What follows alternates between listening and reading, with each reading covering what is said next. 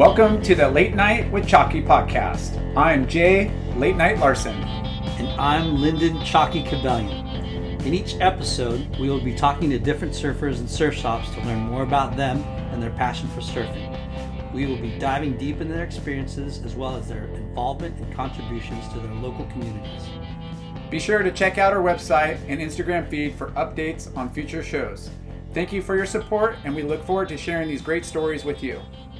There is a saying that you don't stop playing when you grow old, but rather you grow old when you stop playing. Ikanik Life is an adventure driven company that seeks to embrace life to the fullest and to never stop playing. Check out their natural hemp CBD products that help those that believe in that philosophy.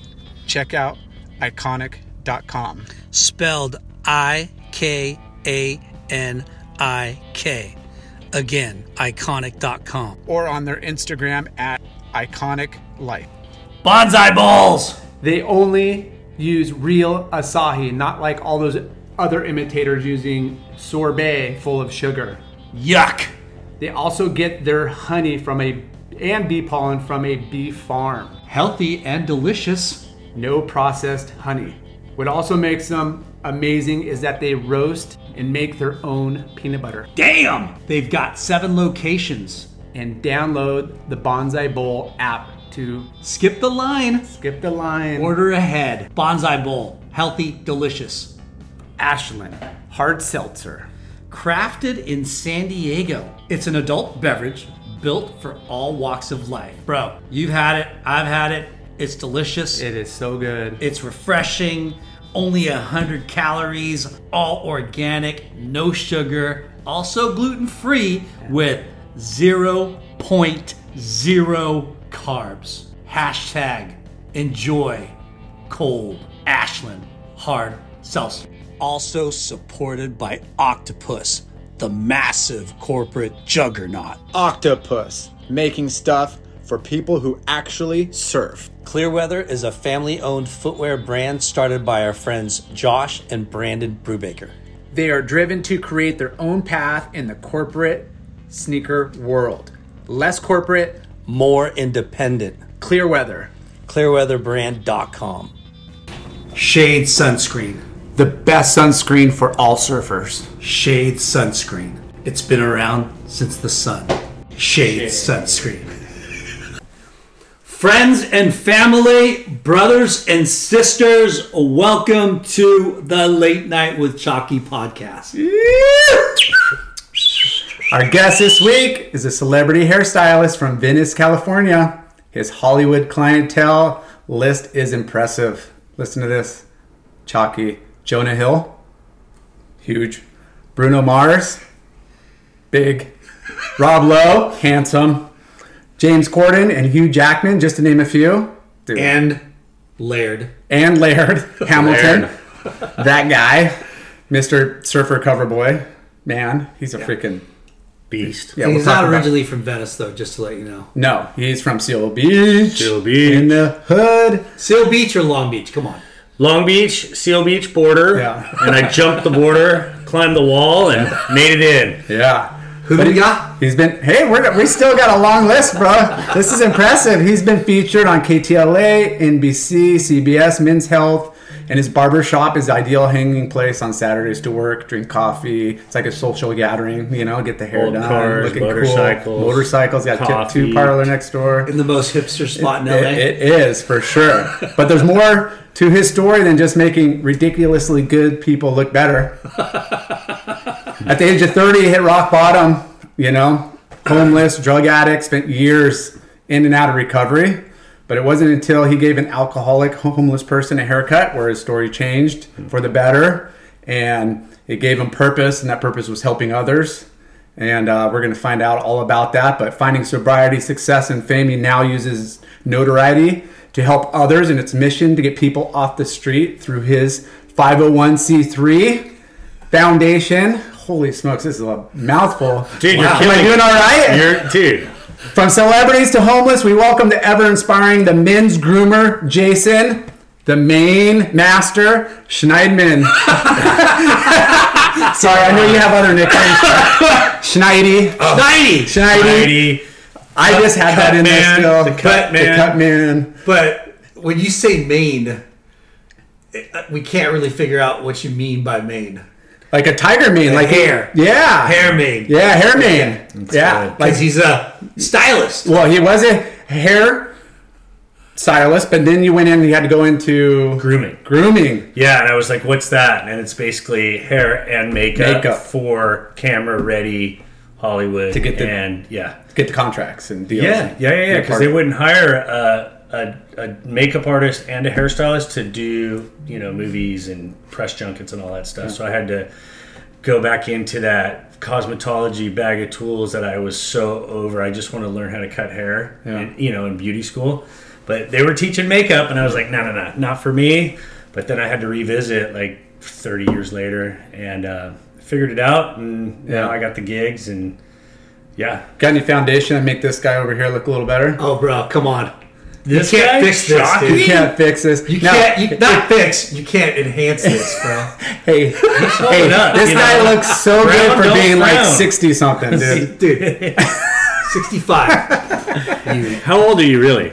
I'm not going to say it. You're, you're the same age as me. On air, I will not. 50. I'm in the 40 ish to the 50 ish. You're to the 60 ish 52. to power. 52. I know you are because you were on every left when I was trying to catch a wave and I'm you just, were I'm just, there. I'm just raising the thumbs up, meaning hey, go, go up. Show's not about me. I know it isn't. Show is about Jason Schneidy Schneidman. I know. Hey, thank you, Men's for, groomer. Yes, thank you, men's groomer, for coming down. All right, Thanks for before, having me. Before we we um, step into today, let's Yeah. step back in the past Yeah.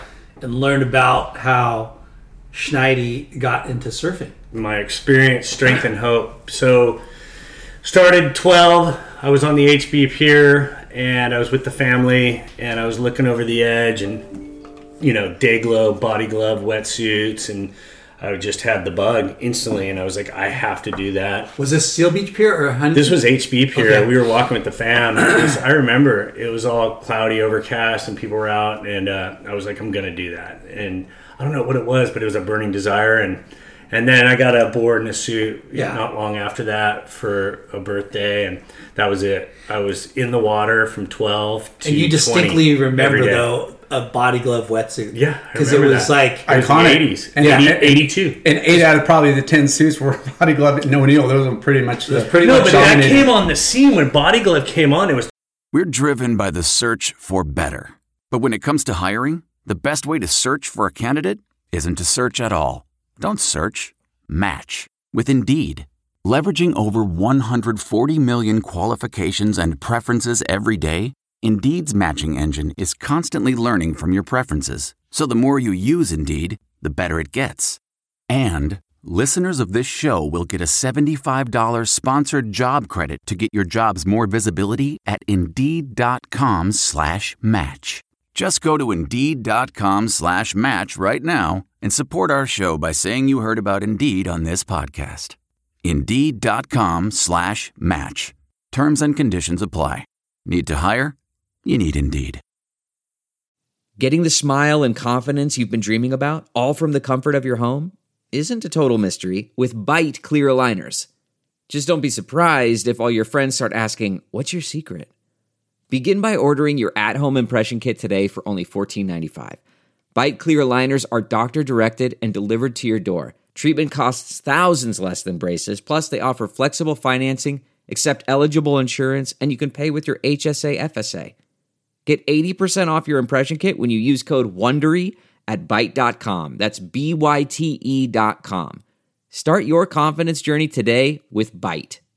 The bright yellow and the pink Yeah. and day glow and Yeah. that was the 80s and and that was new Yeah. and i remembered and uh Body glove comes up a lot, you know, when we talk to our, our guests at Yeah. either surf forum and NSSAs or road forum during the back in the day. But yeah, that the suits you you knew what you were seeing from fucking Yeah, the big you know, handprint. hundred yards away, you know what kind of suit it is. It's crazy. Jonah, who I do his hair, and I've become real friendly with Jonah Hill over the years, and he's got the bug now surfing. he actually moved to Malibu. He's front row, and he just surf and then producing and directing and all that stuff. But he just got a tattoo. We got to track that down. It's a body glove wetsuit. I heard about that. tattoo, but I think it's got something says something meaningful to him or whatever. I think it says cool. body love. Is that what instead it of body glove. Okay. Yeah. Yeah, that's that's Yeah. good. Hey, you know, It's great. He's a spokesperson for you know people helping people, and that's what it's all about. You know. Absolutely.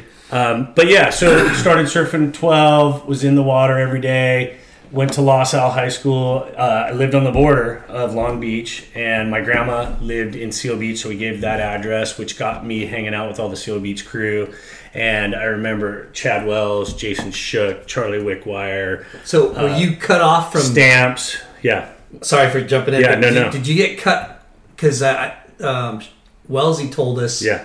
he was going to Huntington, Yeah. and then they cut the dividing line, and then So that everyone had. to I didn't going- fall into that. That was a Seal Beach thing where they were split per, between Marina and Huntington, I think. Okay. But uh, but I made a decision to not go to Millikan and go to Los Al because I lived right over the, the bridge there. Yeah. So I could actually walk to Los Al and being in the water since 12 in Seal Beach when That's it came your to go to high school. Yeah, I, I developed friendships at the beach. yeah. which I think is super important when you're hitting that adolescent age to be like have a good friends. peer group and Yeah. friends and stuff. Because as, I mean, as much trouble as I got in, I don't think if I didn't have surfing and the people that I, you know, hung around, I would be alive. right to here, be honest. surfing saved my life for sure. I mean, ten times Same over. here. Yeah. So so before you got into surfing, you, you were 12 years old when you got surfing, but did you like boogie board or skateboard? My dad took me down to Laguna Main Street. So my dad was a New Yorker and he moved out here to get away from the cold. And he used to just post up Main Street Laguna with the Speedos? fold out, yep, Speedo, the chair, and the fold out tinfoil dealio.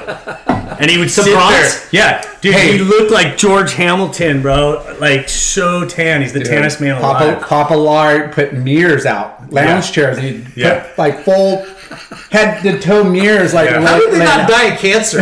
Yeah, he's You know, still going, like what bro.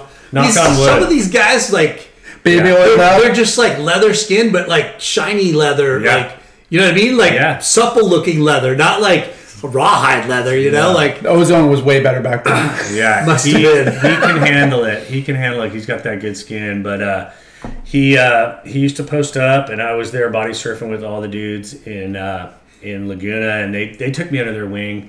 And they're like, "This is how you get barreled." I was like, "Okay, cool." And then I was there every day. I'd spend the water all day. When I was eight, nine, ten, I'd be like, "Let's go back to Laguna." So that was my introduction to the ocean, reading waves, and that whole deal. But uh, when I, uh, you know, started surfing and I was in Los Alamitos, I would jump on the bus and um, take the bus. It was a five minute bus ride down to Seal Beach, and and I had my couple homies that we'd roll down and and then we'd post up in Seal, and um, it was just it was just running amok. I actually took my kids surfing day before yesterday at Crabs, uh, the jetty right there. Yeah. because that's where I, I learned, and I remember same here. yeah, we used to ride our mini bikes down the flood control, park them at the jetty, take the spark plugs out. I would sit on my surfboard, and that's how we get down to the beach. And uh, that smell of, of crabs, the jetty right there, Yeah. I, I remembered it two days ago, and the same feeling of the water, and my kid, eight year old kids, experiencing it right now. And I had the same experience. It was pretty euphoric. I Yeah. was so stoked on that. That was two days ago. Yeah, So- that's so yeah. awesome. Full circle. Yeah. New generation. Seal Beach is, uh, I mean, so many people have started in in that Yeah. that zone and warm water jetties, whatever you Yeah. crabs, Ray Bay. It's such Yeah. a perfect spot to learn how to surf. And then I was watching the Open the other day, right before we went to to the jetty there, and they're like, and and they're riding a Tim Stamps board, and I was like, that's my dude, that's my dude. It's like Seal Beach pops up, and yeah, there's a lot of a lot of cool people that have come into the surfing industry, like. Uh, Robert Colby, Jason Cameron, Chad Wells, Yeah. uh, Stamps, you know, Rich Harbour, obviously, rest in peace. Yeah. You know, but uh, but yeah, I had a great upbringing in Seal. Um, it's just incredible, and uh, I remember being north side, and there's a peak, and it was like really crowded and localized heavily. yeah, And I remember I had to stay over to the side, and then I started becoming more friendly with, with everybody, and they they'd let me catch one every so often. And I remember it took me six years to, to actually hit the lip and to do a roundhouse and not fall, and I was I wanted it so bad. And I remember the You're day. goofy, right? Goofy Yeah, foot, yeah. yeah. yeah. I'm goofy, bro. Every time I surf Anderson, dude, so me and Lyndon, um, literally, how many years ago was that? It was like 30 years ago, right? So Plus. Yeah. So it, I was 17 and now I'm 51. So you can do the math, but when, whatever. Lefts coming in at Anderson and they're pumping. And every time I went to get away, I remember seeing He's this on the dude- inside of you? There's no. It was like the like he was He was there lefts. watching. And I was like, and I was like, okay, gotta let him have it because he can serve. You know Yeah. what I mean? Anybody else, I remember, I was like, I got this guy. Yeah. You know, but but it was me and you exchanging, and I, I think you were riding a Saku, and you had a green and black wetsuit. That's what I remember. And your dark skin. 839. Yeah, you did. Yep, I remember it. Yeah. Saku. So going back, and, and you were you were uh, an outsider, kind of, right? Mm-hmm. Seal Beach, Chad Wells, Charlie Wickwire, Tim Stamps, Jason Cameron, Shook. Dennis Cameron, Shooky. yeah. and- Gonzalez. You know, we've said this before. I've said this before. Those guys were little punks yeah. back in the day. Yeah, it was tough. And they were just like you hear all these little voices like, "Hey, get the beat it, beat Yeah. kook," you know. Oh, yeah. like, "Holy shit!" Yeah, like yeah. the the the abuse you would have to endure to finally, and you know, you have to be a good surfer, Yeah. to finally crack the code and get accepted. So you paid your dues and you The, finally. peck, the pecking order was legit, and you had to you had to climb the ladder like ever so slowly. Yeah. I mean, dude, it's crazy just thinking about it because I'm the chameleon, and I don't care who I'm with. I kind of get get in, Yeah. you know, and I'm very lucky like that. And and um, you know, I used to hang out in Long Beach with Snoop Dogg. You know, he's in my junior high school, and they accepted me. And then I was hanging at the bike racks at Los Al with all the Hessians, and I was selling joints, and they accepted me. And then I was hanging with the jocks, and I just, you know, I got accepted a lot throughout. I think it was because I made people laugh. That was Yeah. it, you know. Yeah, I think if you're if you're you're you're true to yourself, like you know, hey, I'm not here to like win them over. You're just interested in their like group because they're you're talking about Hessians are way different than the jocks. You know, those Yeah. subcultures are you Yeah. know way you know way different, and that's kind of like how how it was, and it's, I think it still is today at schools, and you know maybe not so much because of you know, like downtown where we had the Hessian crew. It's kind of changed over the years and stuff. But, you know, as you're trying to, you know, as you're a kid trying to get accepted or trying to see where you fit in, I mean, the surfers were the outcasts for sure. Yeah. Well, we were in Long Beach schools. There was buses coming in. It was tough. Like we had the cholos. We had all the dudes from like Jordan Poly area. Yeah. That's didn't you go to school over to there? Jordan, Yeah. yeah. And uh, I was like seven, uh, uh, one of seven surfers. you yeah. know? Yeah, yeah, yeah. and and all my you know I, I got along with everybody too Yeah. and it was like so funny when you tell one of the you know bloods or crips you know i don't even know what they were Yeah. and you told them yeah you surf and they're like what you go out there and play with sharks Yeah. Exactly. you must be crazy man Yeah. So, anyway, so my story took me through, you know, in and out of surfing through my life. But from 12 to 20, I was in the water. And then I barely graduated high school because I was ditching. And my parents were like, What are you going to do? And I was like, I'll pick a, you know, they said, pick a profession, we'll pay for it. And I always cut my friend's hair at like 13 and 14 years old. I was cutting everybody's hair. and how did you get into that I just had a pair of clippers, and well, my parents took me around. They were kind of worldly, and they would bring me to New York, and then they'd bring me up to Venice, and I would see these different styles changing, and I'd come back to my little sleepy town in Seal, and I'd be like, "You guys, we need to like change it up. You know, we need to get laid. We need to like stand out. We're going to Knott's Berry Farm for like Studio K and going to clubs, and you know, 13, 14, 15, it was like, dude, whatever it takes, right? And uh, so I was giving everybody the same haircut. It was like a Macaulay Culkin wedge in the back, and everybody was stoked, and it was working. kind of like the tony hawk with the flare with the wave or whatever. It was like the Thomas Dolby. It was just like the Dolb. There was like two, a part in the middle and the long, and then the wedge in the back, and uh, full step. And um, And you it was all yourself. blonde. Yeah, it was blonde, and then it was dark underneath. Were, were you looking at like fashion mags or men's mags at all? And You stuff? just go Like- traveling. No, I was just just just going eyeballing for it. people, like, yeah, around. Yeah. totally into fashion. Always into like decorating early. Into like like me expressing myself through my clothing. Like I was literally wearing my sister's pants in junior high school. These red skinny jeans, and I had these uh, slip-on breakdancing slippers. You remember those black slippers, the Yeah. slaps or whatever? Bruce Lee style. Yeah, yeah. Bruce Lee. I had those, which I got in Venice, and I came back to my my town. And I was like, "You guys, we need to wear this. This is what people are wearing." They're like, "No way, bro!" And everybody was calling me slippers, you know.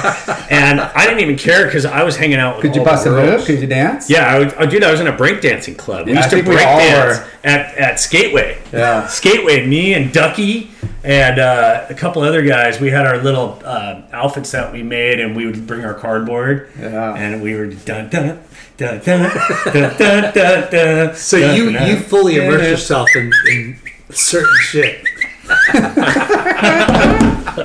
So good. Yeah. So anyway, so that's what I was doing. People were following the styles, and I was laying them out. And I did not see myself being a hairstylist. And right out of high school, I went. And I went to the career But before academy. before we go into that, yeah.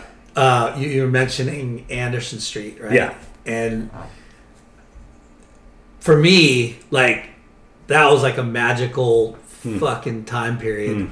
You know, That was your home. That was your everyday go go to. Yeah, because like you know, Seal Beach was like the the kind of like the the the stepping stone to the next spot, Yes, right? 100%. And for, for us, like from Long Beach surfers, Yeah. Seal Beach surfers, the next spot is Surfside and, and Anderson Street. Still And one of my In the favorite. summertime, Yeah. holy shit! Yeah, it was. It was. There's nothing like it. Um, still one of my favorite surf spots. It's like being on stage. Like it's like 15 feet out. Yeah. Perfect Yeah. 10 foot face. No long paddle out. No. And it's just nonstop. Yeah. Lefts and rights. Yeah, the waves are so much better when we were younger. It feels like. I guess. Yeah. I don't know, dude. Like it was El Nino years and It was so glassy all fucking day. But this, the Right. best part about it was, and I remember Lyndon. So every high school had their clique that was hanging on the beach, Yeah. and the girls in that circle that you would want to meet from Lakewood or from Wilson, Yeah. Oh yeah. or Seal Beach and Huntington. Like everybody had their own little Yeah. cliques, and we were sitting there.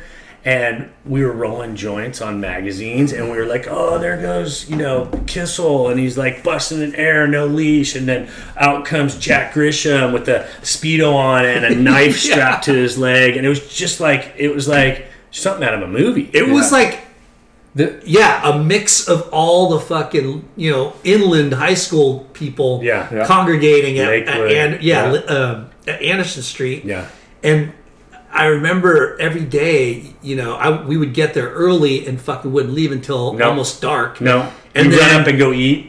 Yeah, go to Woody's, Uncle Dougie's. yeah. It used to be it's Woody's now, but it used to be Uncle Dougie's, and it was super Spuds, cheap and super good. spuds. Yeah, And then and then um, but every day would be like, okay, what, where's the party? You know, yeah. Where, what's going on tonight? party Where's the after tonight? party? Yeah. Where's everybody going? and you'd have like everybody walking around just like and you would go to everybody's parties Yeah. until they they got broken up But what's cool is what you guys were talking about, which was your little intimate like beach zone, Yeah. was happening everywhere. Yeah. you know, so everybody listening ha- could could contest of like, hey, that I had a little zone like oh, that yeah. where that was the meeting spot. You saw the 100%. cooler older dudes. You saw, Yeah. you know, like And that's- the, so Salt local Creek. so we used long. to go down to Salt Creek, and, Yeah.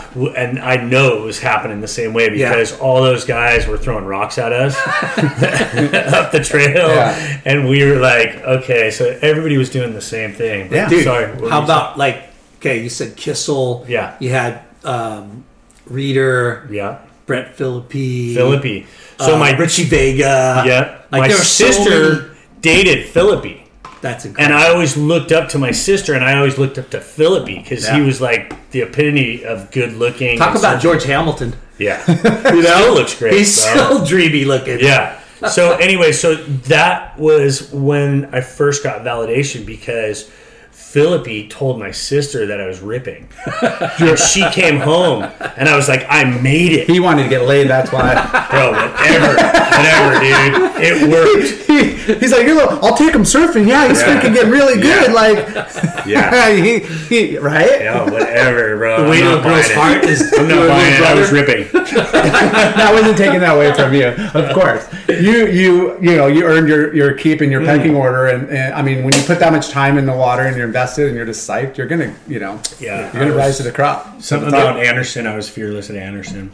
I was. Fearless, It was such a great wave, and it was like the meeting spot for all the high school people Yeah. from all the different high And we schools. didn't have social media, so you had to have those areas where it would attract a network to the other schools, and, and God, Bobby Baker's sister. Shannon Baker. Cut. Not good. Cut that out.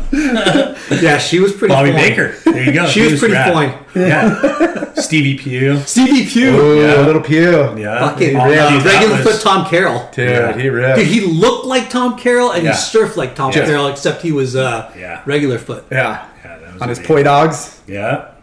Yeah.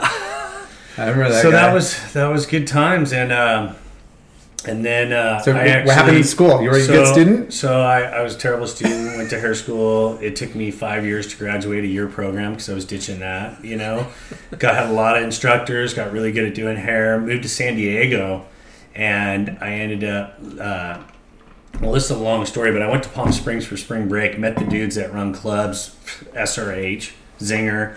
Uh, you know, all these guys that did nightclubs down there. We were doing clubs, and I promoted something in Palm Springs over spring break, and they said, "Why don't you move down? We'll take care of you." They set me up right in Mission Beach in a pad. Is, is this right out of high school then? So yeah, we're- right okay. out of high school is spring break, and, uh, And what kind of and I clubs were these guys running? Like, these, so what we do is warehouse we or like a- or a bar? Warehouse No, it was like prior to like right when raves started. So we were doing raves, but we were doing uh, different places that were dead. Like Yeah. Monday night, like Salmon House, for example, was dead. So we'd go in and we'd get the um, we would talk to the owners. We'd say, hey, we're going to pack this place. Yeah. You guys can take the bar. We'll take the door. We charge twenty bucks at the door, and we'd bring in Sublime, and we'd bring in artwork and black light and um, we would do a club every night during the week and i had a pager and i had a club list and i had a pocket full of drugs for sale and chicks So were on. calling me and i had a bar tab and i did that for 10 years until the wheels fell off and i got hooked on crack yeah, So, backtrack a sec. Um, didn't you have a crazy story about being in a bus and going to Long Beach, driving your, your a bus with your friends? Oh, so yeah. So this was 16 years old, and it was uh, Tommy Ritchie, Eddie Hughes, Los Al guys, and they all had an older brother. So uh, we were in uh, Eddie Hughes' Volkswagen bus, and we drove downtown Long Beach one night. It was a Friday night. And we're all piled in the bus drinking 16, woo, you know, and we pull into this alley, and it's a, a one way alley and you just hear a you know over the fence and the hand comes out and they bought crack and we did a, a 90 point turn with the vw bus to get out of there and um, it was just we were smoking crack at 16 and, I, and that's the first time i tried it and when that's we what they went there for, or they didn't know what they're yeah, getting. they went down there. So I guess Tommy Ritchie had already like been down there before, but then uh, we went and got more, and we pulled into this complex because there was nothing happening at the alley, and Eddie ran into the complex. And then he came running out without his shoes on, and he's like, "Bro, bro, start the fucking take off!" And then out the window of the apartment complex, we got shot at Oh at 16. gosh. Yeah, it hit the hubcap, and we just we were out of there. But uh, that's kind of like my first introductory to Hard drugs. cocaine, and I loved it. I loved At cocaine 16? at 16. Yeah, and we were um, we, we were pretty bad kids. We would go to house parties and we would um, sneak into the parents' rooms of the the house that we were doing, and we would steal stuff, and we would pawn it to uh, this dude in in uh, in Hawaiian Gardens. And we would get uh, whatever we'd, we'd get like a sixteenth a blow, and I was doing cocaine through high school, 16, 17 years old. under the radar of the parents, like you're somewhat Yeah. responsible. Like, Oh, dude, I remember being on a glass table and my parents were out of town. They came home early and we were doing lines on the glass table. And I was like, clean it up, they're here. And they were literally pulled in the driveway. oh, And uh, we were like, we got everything but together and we're like, we're out of here and walked out. Parents clueless. What have you guys been doing? Nothing, mom. Yeah. uh, we're gonna just head out for a little while. So Yeah. That's you know, so nuts. It, it's crazy because when me looking back at my childhood growing up in Long Beach, we kind of went through the same thing too. Mm-hmm. But I never got to that point of smoking crack. Yeah. You know? And it's crazy when you think about that. It's like, wow, you know, how idiotic are you at 16? Fearless. Just fearless. and, and friends too. Your friends are like, you know, you don't know any better. No. unfortunately. And and here's a thing that's like ki- that changed the rest of your life, yeah. and for the worse. You know, like Well, I mean, I don't have any regrets. I don't regret the past at all. Yeah. I mean, it's it's it's. but you know what I mean. Like am. it, it, it turned you to a dark time. Yeah, it took me down. It, the wheels fell off, and uh, you know I was down in San Diego, and my buddies from Seal Beach were coming down there. They were really scared about me, and I was locked in a room, and they'd come down to buy weed because I would get it from the border. You know, it was like 20 minutes to the border, Mexican mafia, and I actually flew a bunch of pounds to Boston. And got robbed with 20 pounds before 9 11. I flew out there, and that's how I was making my money. I didn't work for 10 years when I lived down there. I was in, in San Diego for 10 years. I was doing the nightclubs. I was Nightclub cutting hair. scene was So- just for like networking, pretty much. It like, was just keeping me loaded. yeah. So let's- like you your know? front. Uh, yeah. Let's get the timeline uh, kind of fixed. So you, 1990 to 2000. so you, you're in. Yeah. You graduated high school. Yep. 88. You said you you threw a party in Palm Springs. Yep. And that you met some dudes. Yep. All There. the people that were doing clubs in San Diego came to do a big rave in Palm Springs, a big collab. Met them all, packed the place. They all were like, "You're awesome." Yeah. The way I was talking to people, I always had the gift of gab. So they were like, "Come move down." They set me up on Santa Clara, right there, beachfront apartment. Met the Mexican mafia. Literally met Mexican mafia and had pounds of weed in my gr- in my closet, always for sale. And then I started meeting guys from back east that would come because pounds of weed were like fifteen hundred bucks, and I was getting them for five hundred. So I'd be making cash. Never did laundry. Just went to Emerald Surf Shop and bought new clothes every night. Emerald City. Emerald City, bought new new shoes. New never did laundry. Just rolled out brand new gear, and uh, couldn't pay my rent. favorite customer I Had here. everything. Had like five hundred dollars worth of drugs and alcohol a night. So wait, but how- never could pay my rent. These guys introduced you to the Mexican cartel. So I, Mafia? like I said, I'm a chameleon, and I just I get in, I can meet people, and I met where you get the source of weed. I need more. I need more than that. Who's your boss? I, I Yeah. need to talk to that guy. Yeah, let me talk to that guy, and then I need some cocaine too, you Before, and I need some ecstasy. so Yeah. so when when you when they said, "Hey, Schneidy, we're gonna cook, we're gonna we want you to move to San Diego, and we're gonna put you," they were they found a place for you, Yep. or you Yeah, they found a place for me. They rented it. They handed me a stack of flyers. I was going up and down the boardwalk on my skateboard and my bike, just, what's up, girls? Come check us out. Literally littering people with flyers. Like, Yeah. you can't get away with that this day. But promo was like, hey, and throwing like a hundred flyers into a pack of chicks on the beach. And they'd just be covered with flyers and they pick them up. And they're like, what's this? And people were showing up to the club. And I was I was that guy. That, that was just- your job. That was my job. yeah. And were you? Did they pay you for that? Yeah, so I, I, I think I made a little bit of cash, but I usually made money through a bar tab at the place, and I uh, I would make my money through the pa- the pocket full of ecstasy that I had in my right pocket and the pocket full of twenties of blow in the left pocket, and my nickname was Whistler, and anybody would be like, "Dude, if you need coke or you need X, listen for Whistler." Through the club, whistling. It's it's like the the, the, the guy at Squid Row at the whistle. Like Yeah. there's a tequila guy. Mm-hmm. Mm-hmm. So were you you're doing the flyer thing in the day? Then are you working the ropes or like you're in front of the club at night? So my this was my lifestyle for ten years. Wake up twelve in the afternoon, ride my bike a block down to the beach, plop down, zinger, everybody hanging on the beach, kind of like Anderson. We had our spot. Um, I'd be like, oh, I'm hurting. Looking at the waves, get enough, you know, ambition or whatever, energy to get out, paddle out, get some salt water on me, catch a few good ones. I was like stoked, still Yeah. got it. Yeah. Plop back down, hang, grab some food, start drinking. Go to the Green Flash Bar, happy hour, two tacos, drinking, call the dope man, load up for the night, go home, six o'clock, start getting my club list ready, be out to the club till two in the morning, after hour parties, chicks, the whole thing, till six in the morning, go to sleep, wake up at noon Do it for again. 10 years straight, smoking an eighth of weed a day. And that was it. And and uh, these Seal Beach dudes like Mike Morrow and and Donnie Strat come down to buy peas, you know, weed from me, and I'd be locked in this in this room because I started smoking crack. The last three years of my stay down there, from 27 to 30, I was just locked up in my room smoking about 500 dollars worth of crack because I would leave. I just wasn't surfing. I wasn't doing clubs or Just nothing consumed. just consumed. They'd come down and they'd be like, they'd see me and they were scared. I was 137 pounds, and they'd be like, "Dude, you got to come hook this up." And I was like, "Oh, get me a 40," and they would get a 40, and we'd go out to Windansea and sit there, and I, they were coming for me, you know. Full paranoia, schizophrenia. I'd be out on the rocks, you know, bright sunglasses, drinking a 40, and then all of a sudden I'd pull out because I never did pills to bring me down.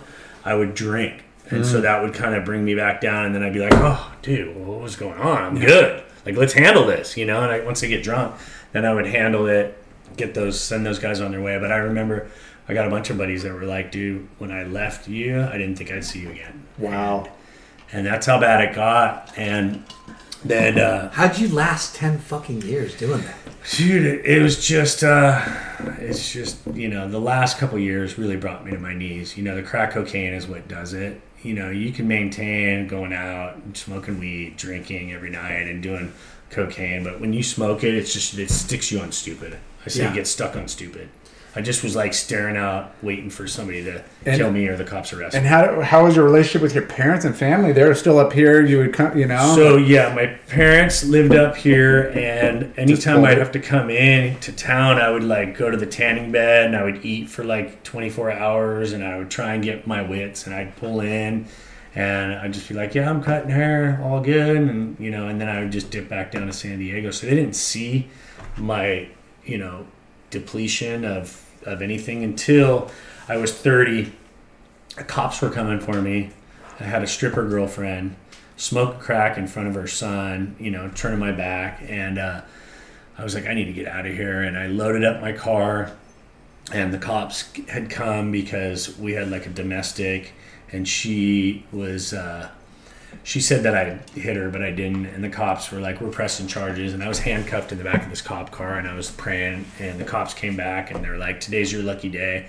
You need to leave. Do you have a car?" And I was like, "No," but my car was filled with uh, pounds of weed and you know a couple ounces of chronic, and my snowboard and my surfboard and everything. And I was like, "Nope, no car." And they're like, "Well, walk." And don't come back. And I was like, cool. And I walked down the alley. I looked back. Cops split. I came back, jumped in my car, boogied up to uh, Long Beach stayed at my parents and detoxed on their couch for about a week eating lucky charms watching tom and jerry you know i was like oh, finally amazing. I don't have to worry about anything you know? And then i was like I Now, were your parents privy then, or? They were not. They were just like oh great you're just you know because i was never around so they were just happy to see me and i was like this transition time. I think i'm going to move up to la and i'm going to become you know legitimate hairstylist. I was like it's time for a change. I was 30 came back to my parents house and I stayed there for a week, and I was like, I need to get out of here. I met some girl at Java Lanes in the Circle in Long Beach, and she was like, I live in Beverly Hills. You can move in with me. Moved in that night. It turned out it wasn't Beverly Hills, it was West Hollywood. It was right in the smack dab in the middle of Boys Town. I was so tripping. I was like, straight man in concrete jungle in Hollywood, you know.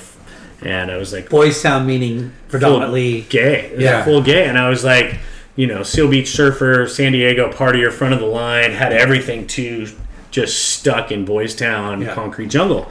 So I was like, I walked out on the strip and I got a job and it was easy. They're like, this guy cuts hair. He's cute. Wow, give me the job, you know? So I was cutting hair, doing all men's haircuts. They were flooding in and out. Started getting really good at men's haircuts. Um, and then my grandma died left me 20 grand. I hit my parents up like the next day. Can I get some of that money that grandma left me? They gave me five grand. Uh, I told her I needed to get out of this chick's house. I, uh, I basically blew through it in like two days, smoking crack in Hollywood. And then I hit them up again. I was like, "Can I get another five grand? You know, I need to move out. I need some furniture." They gave me another five grand. In six weeks, I smoked the twenty grand worth of uh, grandma's money. And- What? yeah, and my parents were like, "Wow." They're like, "Something's wrong," and so they did an intervention. I met for dinner, and my sister was there, who I was looked up to, and she was like, "We're really worried about you." My mom's crying. I'm like, "I'm good. You're tripping." I couldn't wait to get out of there and get get get high, you know, and. uh so they said, uh, you know, my sister took me aside and she was like, just let me know, let me know if you need help. And then a couple days, I was printing up. I was in Echo Park with some like gangbangers printing up hundred dollar bills, fake hundos. And You were gonna. I went to the spot where I was buying crack, where I bought the twenty thousand. So they'd see my truck pull up, and they were like, "There's the guy, yeah," you know. So I came up and I. Uh, Like, I have no money. You were but- gonna start counterfeiting though. so no, I, I used the hundreds at this spot to buy crack, hundred hundred dollars worth of crack. So I pulled up on the spot, slipped him a fake hundo. Mexicans were like all good, and then I drove off and I had a bunch of hits. Wait and a then minute. Wait a minute. yeah, You printed up yeah, these hundred dollar Yeah. fake hundred dollar. oh yeah, full who- counterfeiting How? Wait. On a computer. scared- They look pretty good. I mean, it was it was it. We crumpled it up, stepped on it, spit on it, you know, and like made it look real. And then I went, and these guys accepted it, and then Hold on. went yeah. What kind of paper did you use? I don't even know. These guys were good. This was like Mexican dudes in Echo Park. They were just they were hustling.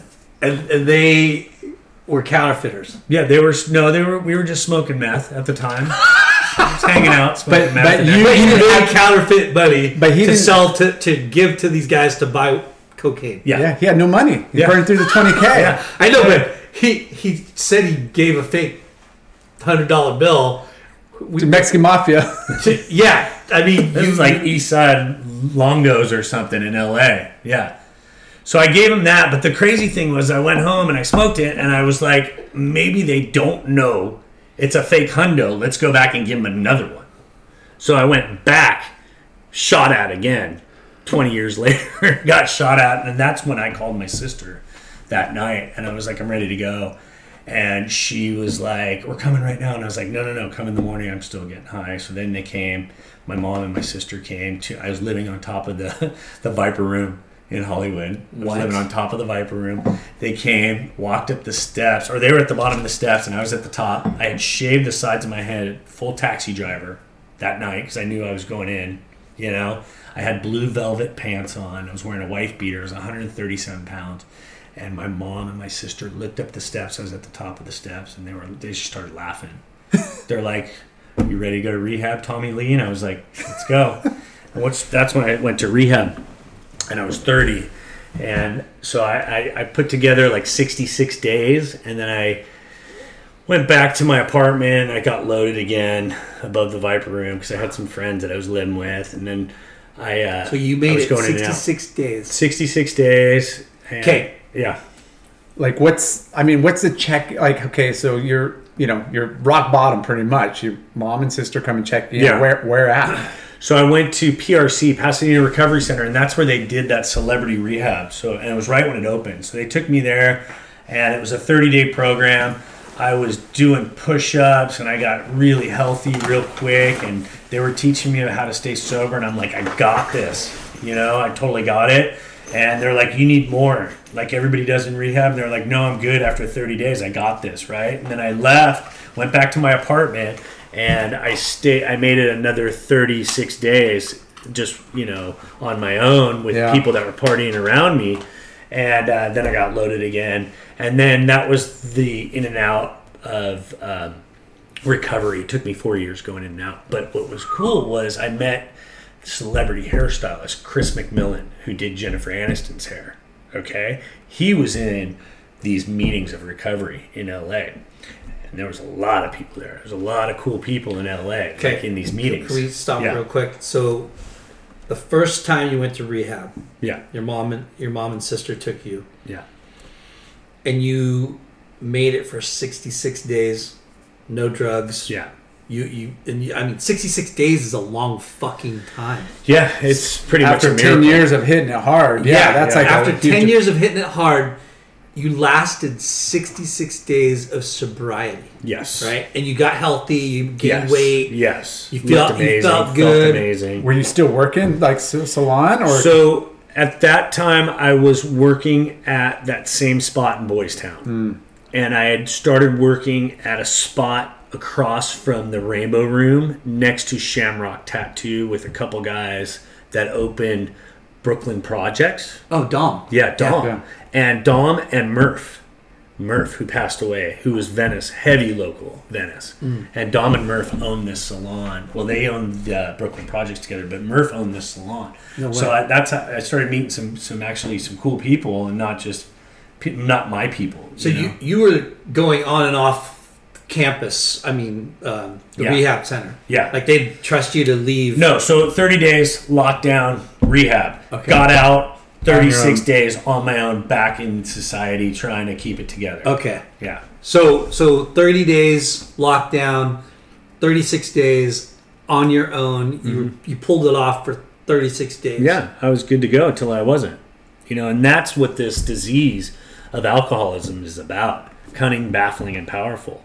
And all of a sudden, you just get a fuck it switch. And you're just like, fuck it. I was having way more fun in the front of club line, you know, banging chicks, selling drugs. Like, what happened in my life, you know? And it's all false because Yeah. your head tells you and just rips you back. And the disease is just doing push ups trying to get you back down you know and and you got to pay your dues like you have to lay down a foundation in recovery and i learned that later on when i was 34 and i actually lived in a place for 13 months and i lived there and they were watching everything i did Yeah.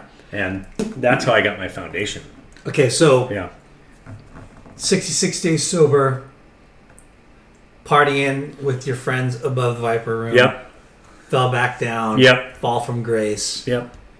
Miserable, just broken again. Um, now that I had a, a, a head full of sobriety and a belly full of booze, it was just the worst because you get a taste of the good life once you get sober, a and lot you're of like, a lot of like, yeah, I, there was so much shame and guilt when I Yeah. got loaded, and I knew I had to get back to sobriety, you know, and so um, that's when uh, when I would go to meetings and I'd sit there, and it was really tough getting back. That's the hardest part because I'd sit through meetings, and there'd be everybody in Hollywood at these meetings, and I sit just sitting on my hands, you know, and I would leave and go smoke crack, and I would walk down the street with like a quarter in my pocket, and I would just panhandle, and I would steal tips off of the tables in Barney's Beanery. I would go to uh, Bristol Farms, and I would still steal uh, these bottles of tequila and uh, Jack Daniels, and I'd walk over to the Troubadour and I'd sell them for like twenty bucks to underage people online at the Troubadour. Whatever my hustle was, I was doing it, and I was Dang. surviving. And I Yeah. would come home with five hits of crack every night, you know, and um, and I was just like broken. But I had met this guy Chris McMillan when I was at a meeting because the guy that was helping me, my sponsor at the time, was like, "There's Carrie White. She does, you know, uh, Justin. Uh, what's his name? Uh, from uh, Timberlake. no, the dude, uh, I forget, but he did, uh, what was that? Shampoo. That, the movie Shampoo. Warren Beatty? Warren Beatty. He was doing Warren Beatty's hair. She did a bunch of other people. Pacino, I think, De Niro. And then there was Chris McMillan, who did Jennifer Aniston's hair, and a bunch of other people. And I went up to both of them. And Chris was like, uh, how long you been sober? And I was like, I got a week. And he's like, get some time. Come talk to me. And so then I came back at six months sober, and he he let me assist him one day a week, and I was assisting him, and uh, and then he left to go do a movie, and I fell out of that salon, and I was getting loaded up at the with all the guys, Dom, all those other guys up at uh, Brooklyn Project. nine nine zero two two. Yeah, because they were partying, they were going to clubs, and I was like sober, and they were like, "Yeah, Whistler, you don't know," and I'm like, "Bro, you don't know." and then I was like, "Watch," and it was like four in the morning, driving Murph's truck through Venice in a in a Phat Farm jumpsuit because he'd give me like this his old hand me down. I was wearing a green. Phat Farm jumpsuit, and I went and I got an eight ball at like two in the morning. He's like, "You're gonna go to sleep?" I'm like, "Yeah," and I'm sitting in his kitchen cooking up crack in Venice, and I'm like, "Fuck it, I'm out of here." And I walked through Venice, and uh, and I was like, Venice was pretty gnarly back then. Oh, it's still gnarly. Every yeah. So I was walking through Venice, and, and that's how I do it, and and so it, it brings me down quick. But uh, I met Chris, and then I, I relapsed, and then I was calling Chris because he was done with the movie, and Chris was like, "Sorry, I got nothing for you." And then one day he he called me, and he was like, "If you can be here Monday at seven thirty in the morning, um, my assistant got sick. I need you." To, to show up and I was like, dude, this is my chance to get back into sobriety. So I showed up to Chris's. Well, How many days did he give you the next day? Like or or so it was Friday and he needed me Monday. oh, okay. All So you had a few days. I had a okay, few good. days and And you were partying. and I was partying and I had every intention on stopping Sunday, right?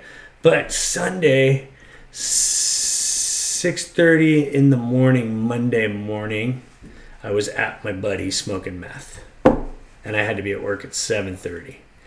And I was like, dude, give me a ride home. He's like, no way, cops. And I was like, fuck it. I kicked the door open. I left. I walked out. I hitchhiked. A bus came. Got into the bus. Got home to my house. I was home 6:45. I made it home. Like nothing. And I'm like, oh my god, I gotta get ready for work. Jaws going, tongues all cut up. Me completely paranoid. And I was like, hold on, maybe I got something here to like take the edge off. And I reached under my bed and there was a Coke can that I'd been smoking crack out of for two weeks. And I found it was hidden. And I ripped it open. I cut the can- Coke can open. I scraped the inside of the Coke can. I had a pile of this resin. I'm like, is it Coke? Is it cocaine? Is it, you know, what is this? And I sat down, I got my little pipe and I set up my ritual and I took a hit and I blew out the biggest hit. And it was like this cocaine, cocaine combo Just resin. that just yeah that just sent me and i was like oh my god full paranoia people were coming for me shadows and i was like i got this pile and i got to be at work at 7.30 i'm like let's just run it and i just ran that pile and then at 7 10 i jumped in the shower and i was like don't die don't die. My heart was jumping out of my chest. I turned the water on. I was like oh that's too cold that's too hot. And i was looking at the smoky glass in the shower door and people were coming for me. And i'd called the cab and i thought they were honking out front while i'm in the shower. So i get out of the shower and i get i got two cigarettes left. My jaw's going. I'm in the back of this cab. He pulls me up to chris mcmillan salon and chris was standing at the doorway and leland who was also sober full tattoos and i come walking up and they're like oh my god bro where's the rest of you and they were just started laughing at me because they're Right. both loaded. Any other boss would have been like, "Dude, you can't work here like that." They were just laughing. They're like, "When was the last time you ate?" And I was like, "Dude, it's been a minute." And they're like, "Get him a breakfast burrito." And then Chris, who was a crackhead, he's like, "When was the last time you took a last hit? Huh? When? When?" You know, they wanted to know all the Yeah. information. And I was like, he thought I was going to say like yesterday, the day. I was like, 15 minutes ago. And he was like, no way. Go shampoo Matthew Perry. And Matthew Perry was sitting on the couch. What? Were they just kind of like, let's see how this unravels? Because they're kind of just. They just they weren't tripping. They're just drug addicts in recovery, and they were like, "Whatever, dude. As long as We you got guys your back." like- Yeah. yeah." They just were just running it, and so I had to go over to Matthew Perry and say, "I'm gonna shampoo you." Right, and that was like the hardest thing ever. to come out of your mouth. The three, people little, three little words. Matthew Perry is.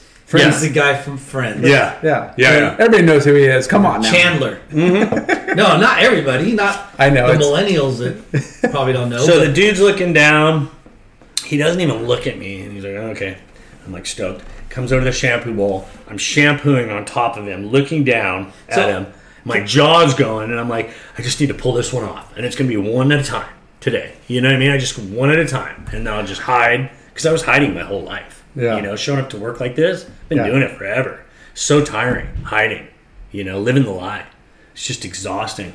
So I get him shampooed. I put him in the chair. I go out to the courtyard. I sp- smoke up this, spark up this ciggy, and I'm looking at Chris McMillan cutting Matthew Perry's hair. And that was like the moment, the burning bush moment, to where I was like, oh, I'm stoked. I'm gonna get right. I'm gonna get healthy. Because if I get high, I get healthy. You know what I mean? Because I was so sick. But as soon as I take a hit, I feel okay. So I'm like, I'm gonna get a hundred bucks from Chris. I'll make a hundred dollars in tips, and at five o'clock I'll be able to go back downtown and get what I need. And I was like, wait a minute. And that was the burning bush moment. I put the cigarette out and I came running around up to Chris's chair and I was like, bro, bro, check it out, check it out. I'm like, take me to rehab tonight. I'll go to that place that he went In to. front Chris? In front of Matthew Perry, at the station, and Chris went to the gnarliest rehab because he was there, and they and it was called Liberty House, and everybody knew it was the last house on the block. Full behavior modification. It's like it's like jail, but in a different way. And I'll Yeah. explain that to you. So he was like, "Oh my god," and I'm like, "Bro, I need your help." And it was just dead silence. And he was like, "Hold on." And he knew the owner of the facility, Larry, and he had his phone at the station where he was working. He grabbed his phone, he called, and he's like, "Hey, I got this guy. He needs your help. He's gonna die, and um, we need to get him in." And the guy was like, "Sorry, the house is full." And he's like, "No, no, no, you don't understand." And the guy, Larry, was like, if you have him here by dinner tonight, five o'clock, because that's how strict it was, he has to be at dinner, or else we're not getting him in. Click. And Chris was like, okay. And they said they'd put me on the couch in the garage. And um, At Chris, Liberty House. at Liberty House, Chris hung up, looked at his books, Meg Ryan, haircut, five o'clock. and he's like, dude, I'm so sorry, bro. And I was like, fuck. All right. So I went back outside and he's like, hold on, hold on. And he's like, called Meg Ryan. Meg, I got this guy. He's going to die. I need to move your appointment, reschedule. She was like, okay. And Chris hung up and I made it through the day. Chris drove me to rehab, 22404. It's my sobriety date. Um, two twenty four oh four. Yeah.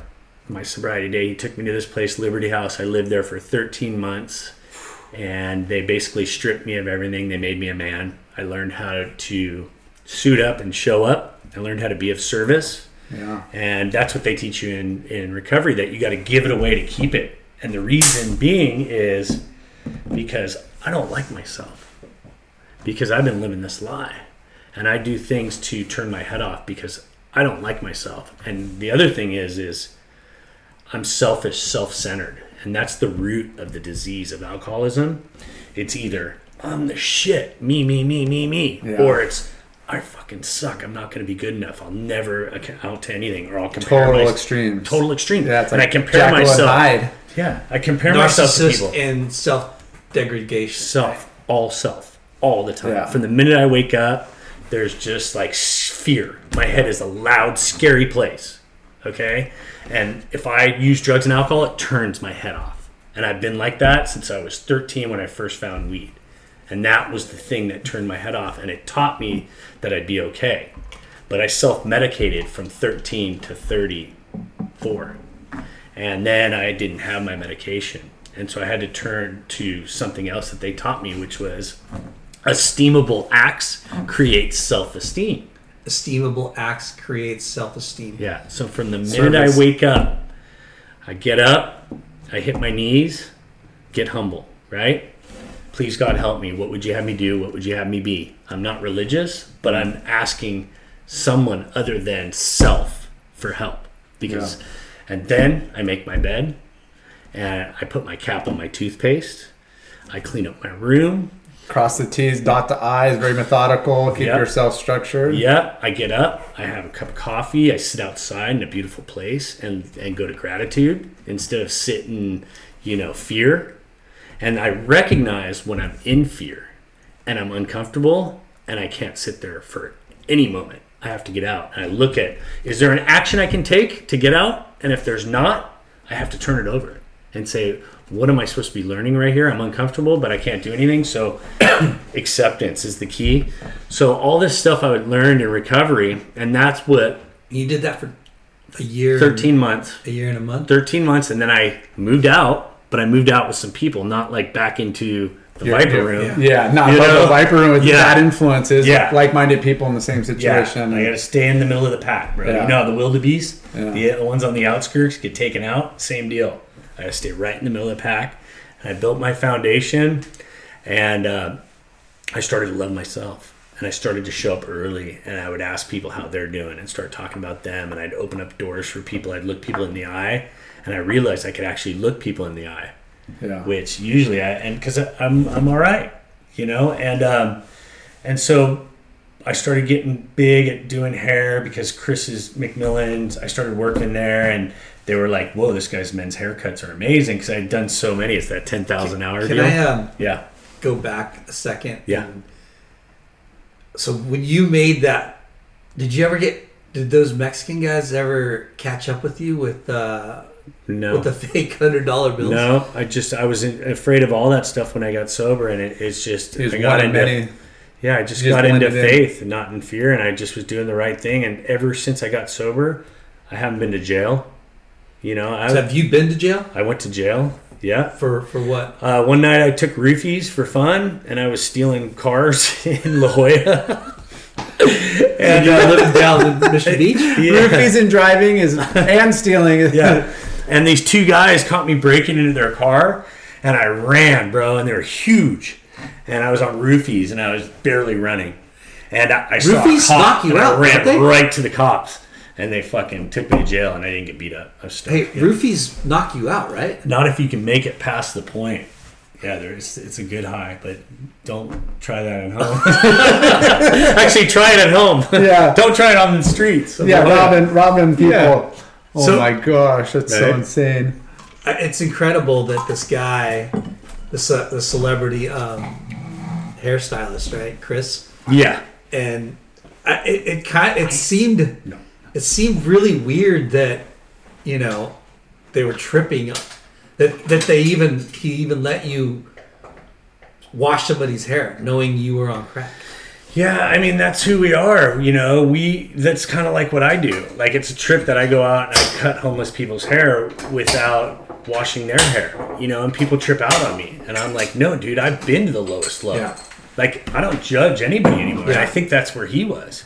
We just didn't judge. He just act and was Yeah. like, I need him, he needs me, and this is what we're doing right now. And I'm sure he saw himself in you, and he's been through that to where he's just like, you know, I could identify. You know, Yeah. where most people would be like, I don't want anything to do with you, turn you away. Where he's like, So that that um, Liberty. House, yeah. do you, you were locked down for thirteen months. Like, Yeah. you couldn't leave the premises. No, so they let me go because I was being self-supporting. So the first month, Chris paid for my rehab, which was fifteen hundred bucks, and I actually got back foot in the door with Chris's because I said, "You pay for my rehab, I'll work off fifteen days." I was making hundred bucks a day, so it actually got my foot back in the door. After that month, my sponsor, he paid for my second month. And I said, one day I'll pay you back. So I got two months. And then the third month, they let me just go to Chris's and they were checking up on me and straight back. And then I'd have to be at dinner. So I'd, I'd get there at 9.30 after I'd have morning meditation. Because that house was run with structure. Yeah. Like crazy. I had... So, so you got the... leave. zero, zero tolerant. Like, After Zero the third month, they, they would let you go to work. they would just let me go to work from 9.30 till 4.30 and i was writing essays i was i was cleaning the whole house in the morning when i woke up and at 12.30 at night i was mopping the like i had chores i was dude i i gained so much um what's the word just strength i can sit on the 405 for four hours now and just be content Humility and yeah. patience and yeah, all that. patience. That's the word. Yeah, because I I worked my ass off.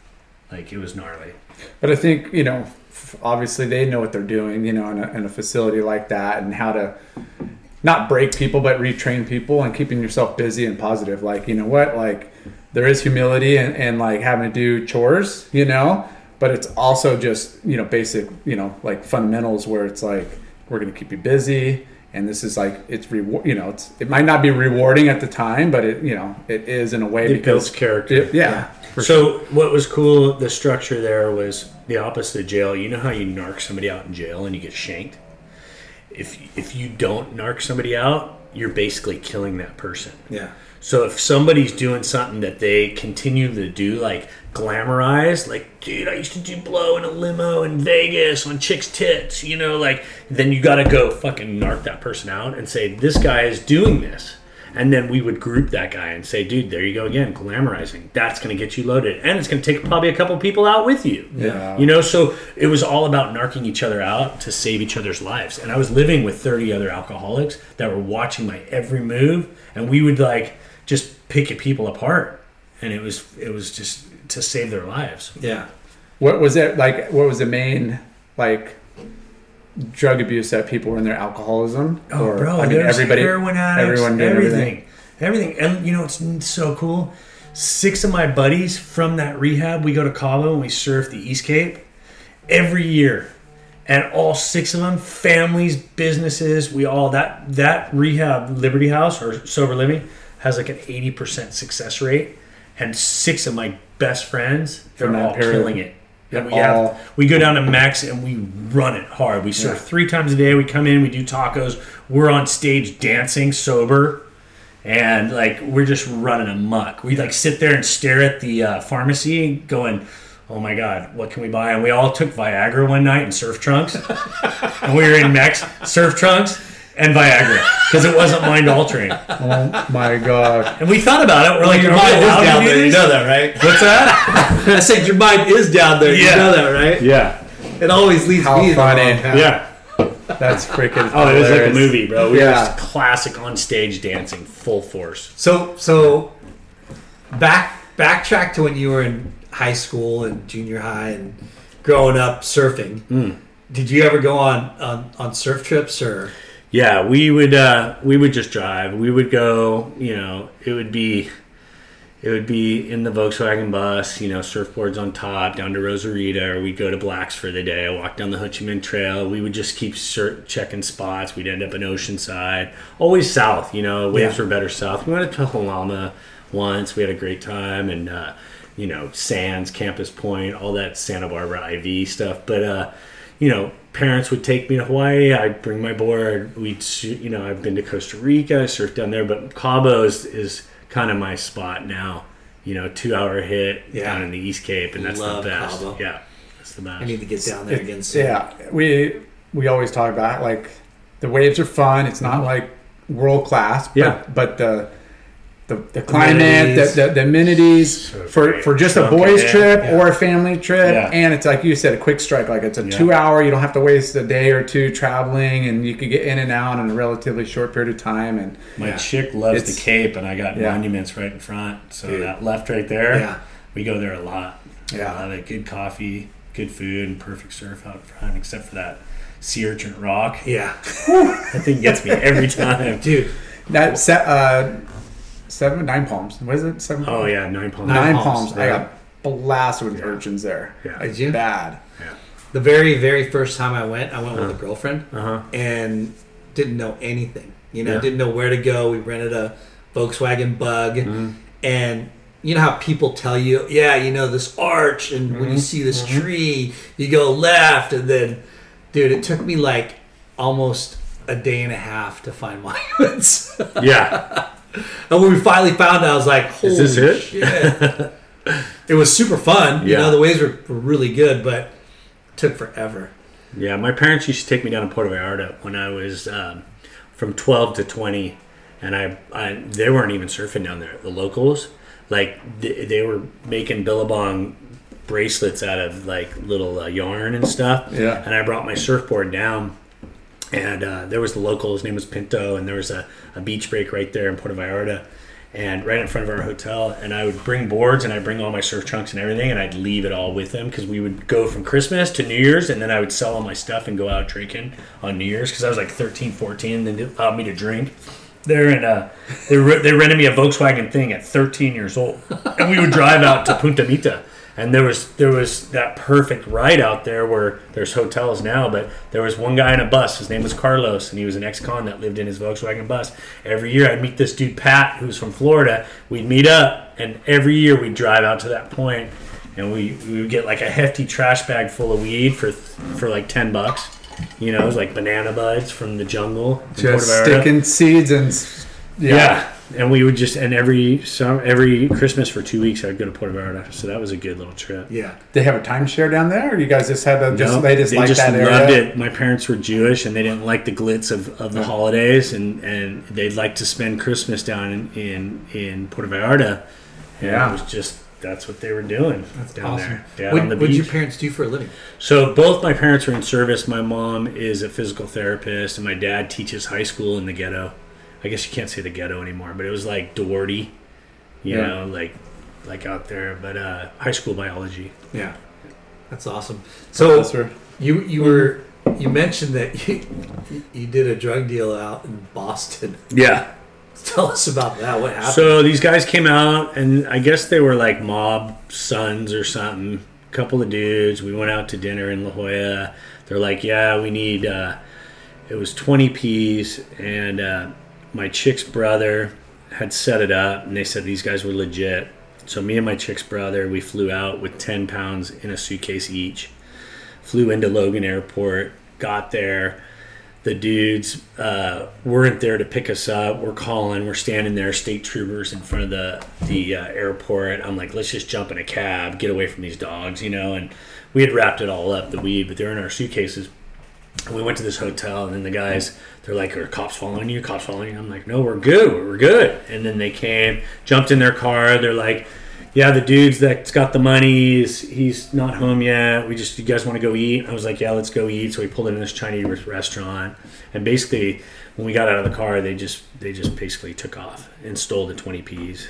And so we were, my chick's brother and I were walking the Logan Airport, going, "How are we going to pay the Mexican mafia back? Because they fronted me these 20 P's." and that's a freaking crap load of money. Yeah. and and let alone like who knows what's going to happen to you No, physically or dead. like yeah, like like, the, the probably one of the Like- scariest things I've ever experienced. Like they, we got a death warrant on our Yeah. freaking head yeah, right yeah, now. yeah. They fronted it to me, not my chick's brother. It was all on my shoulders, and I was pacing the airport till the next morning.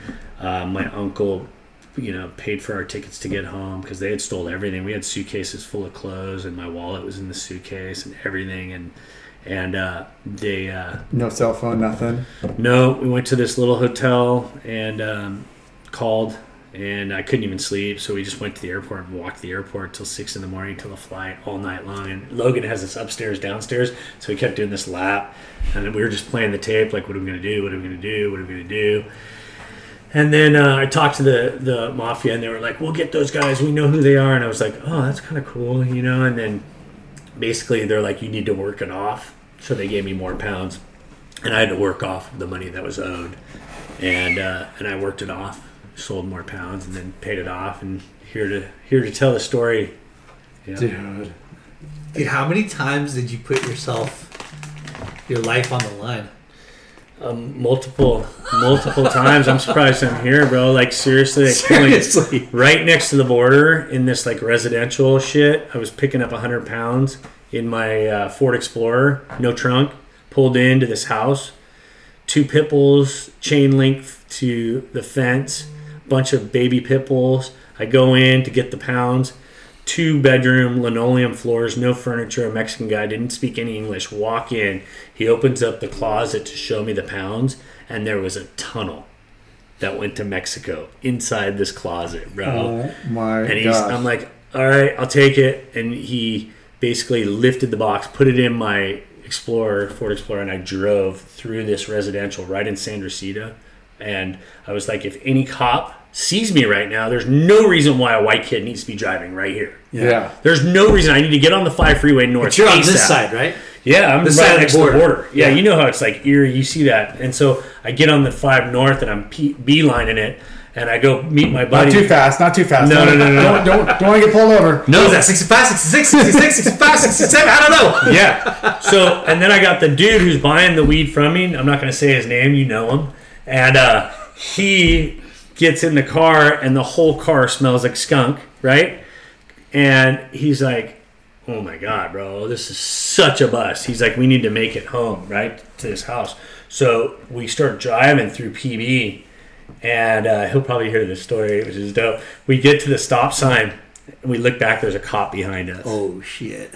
and just we're like, stink as a it's just slow- stinking and i'm like okay and i'm like do i go straight or do i make the right do i go straight or make the right do i go straight and he's like dude Go straight. make the right i make the right cop goes straight moment in my time you know what i mean where it could have That's been the either way right turn. Yeah. You know? Choose wisely. yeah I mean, Wow. how many how many Yeah. times is you- that that crossroad come and Yeah. you know like you've oh been there even, gosh. maybe not 100 pounds but do i make the right or do i let stay behind me you know not too obvious ah. I hate to.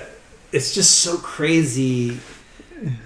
13 years old, all the way to 34. yeah You know? yeah That's like uh, uh, 20 years of fucking doing, life lessons you know? But he was doing the he wrong was pulling it for a lot of those years until you know. And, and But, okay, man. going back to what makes you Really the men's groomer, yeah Really right? The, Yeah. You're the men's groomer, Yeah. and you have um, made a niche for yourself cutting hair Yes. and styling. Yeah, so going back, you worked your way through rehab at Chris's salon. Yeah. And he saw you got a talent, you're showing Yeah. up, like you're sober, and that Yep. just opens. Chris Cornell comes through the door. Chris couldn't be there for Chris Cornell. He's like, here, try Jason. We hit it off, traveled with Chris. Rest in peace. Hugh Jackman, Chris McMillan got sick, couldn't be in Miami for this press.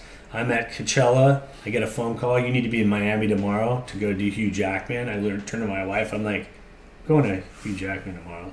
It's like, what the fuck?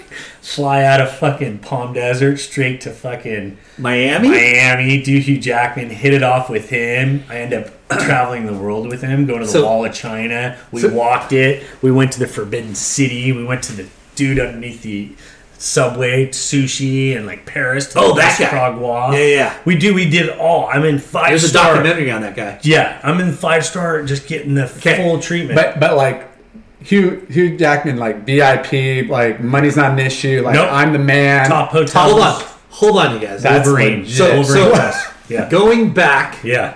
going back to that day you walk into Chris. Um, what's the guy's name? McMillan. McMillan's Yeah. salon. Yeah. Before that, Yeah.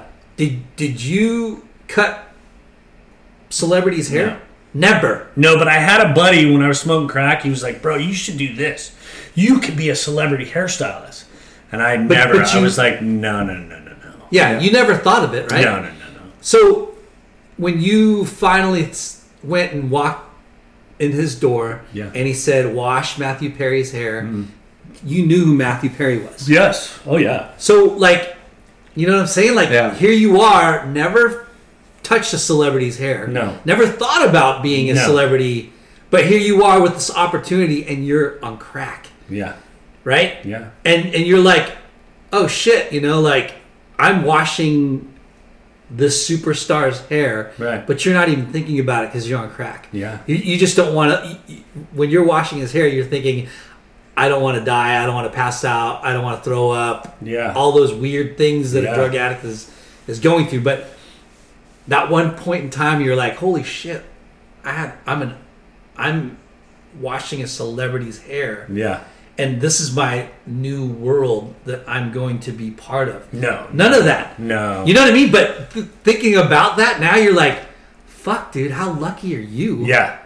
Yeah, could have gone bad so many ways, but like Yeah. I mean, like, you went from dying somewhere, Yeah. Walking the streets, walking selling the streets, everything. you know, Yeah. killing yourself, Yeah. Homeless. to to walking to this dude's. And they like fucking walking go in there. When, when's the last time you fucking smoked crack? Fifteen minutes ago. yeah. yeah. go wash this guy's hair. Like, who the how? Who else has done that in their lives? Well, what it's interesting you're talking about that because I believe it's fate, and everybody's got their path. And the other day, I got a direct message. I woke up to two direct messages. One was a woman who's a hairstylist who said, "My I have my daughter living with me. She's 19. She's hooked on heroin, and sh- I'm way out over my head here. Can you help me?" Okay. I was like, "Send me a picture." Most beautiful mom, most beautiful daughter. All right. Second direct message this guy from High Watch Rehab, the first rehab ever in Connecticut. I was there with Rob Lowe the other day, and he spoke. And the guy, the owner, didn't know that I do stuff that I do, and he tracked me down the next day after I left. He was like, "I had no idea what you did. We've got to have you back here and speak." But he said, "If you ever need anybody scholarship, give me a call. And I said, Well, that's pretty funny because I got two direct messages. We had the girl on a plane with her dad Sunday night. She was getting ready to leave because she was she was getting antsy. So when you're on dope, you can only last for so long and you have to get high. And the mom was like, I gotta do something quick. She's gonna leave. We had her Sunday night on a plane. I got the chills right now yeah, me too. on the plane with the dad, who I didn't know, who sent me a direct message saying, dude, anything you ever need in your life, let me know. You saved my daughter's life. She's at rehab now, full scholarship, 12 months. She's doing great. And it was because of two direct messages I woke up to. All right. And that's. One from the addict yeah. mom, Yeah. and one from the rehab center. Yeah. Yeah. and I didn't hesitate. Yeah. I didn't hesitate. I'm like, dude, this is something way greater than myself here. For sure. And it, another incident happened where I was working with a guy on set, and he got a DUI in Georgia when I was just there, and he crashed his car. And I got a direct uh, the next morning. I got a direct message from my buddy. He said I want to give this car to somebody in sobriety. He needed a car, and I connected those. Got the guy a free car. Wow. Yeah. So I just I'm just listening, you know, Yeah, and that's and I'm and I'm present enough to see these moments and to not let them just go as moments, but to realize that Yeah. there's something greater than ourselves. Dude, Yeah. for sure. And I mean, that's I got a tear out of Linden, yeah, bro. well, you know, that, that is like, I mean, as feel good as it could be from you know somebody that's had your past, you know, Mm. Bro. Because it's not like it's not always about like what you said. It's not about me anymore, and it's about my service and how do I. And you're not looking for these opportunities. You're just doing you're, you're just doing you, but they present themselves, and you're you know It's contrary action, to be honest, Yeah, because I'm I'm a douchebag drug addict, like, and I have to do the opposite. You know what I mean? I have to take the action, and it doesn't come natural. yeah You know what I mean? Like I'll sit here and talk about myself, like we're doing right now, and I'm just in the zone. Yeah. But it's like, how much have I asked you about how you're doing throughout the day? So it's contrary action. I'm doing great, but Yeah. thank you. thanks for showing up, dude. Yeah. Yeah, this is awesome. I really appreciate you being here.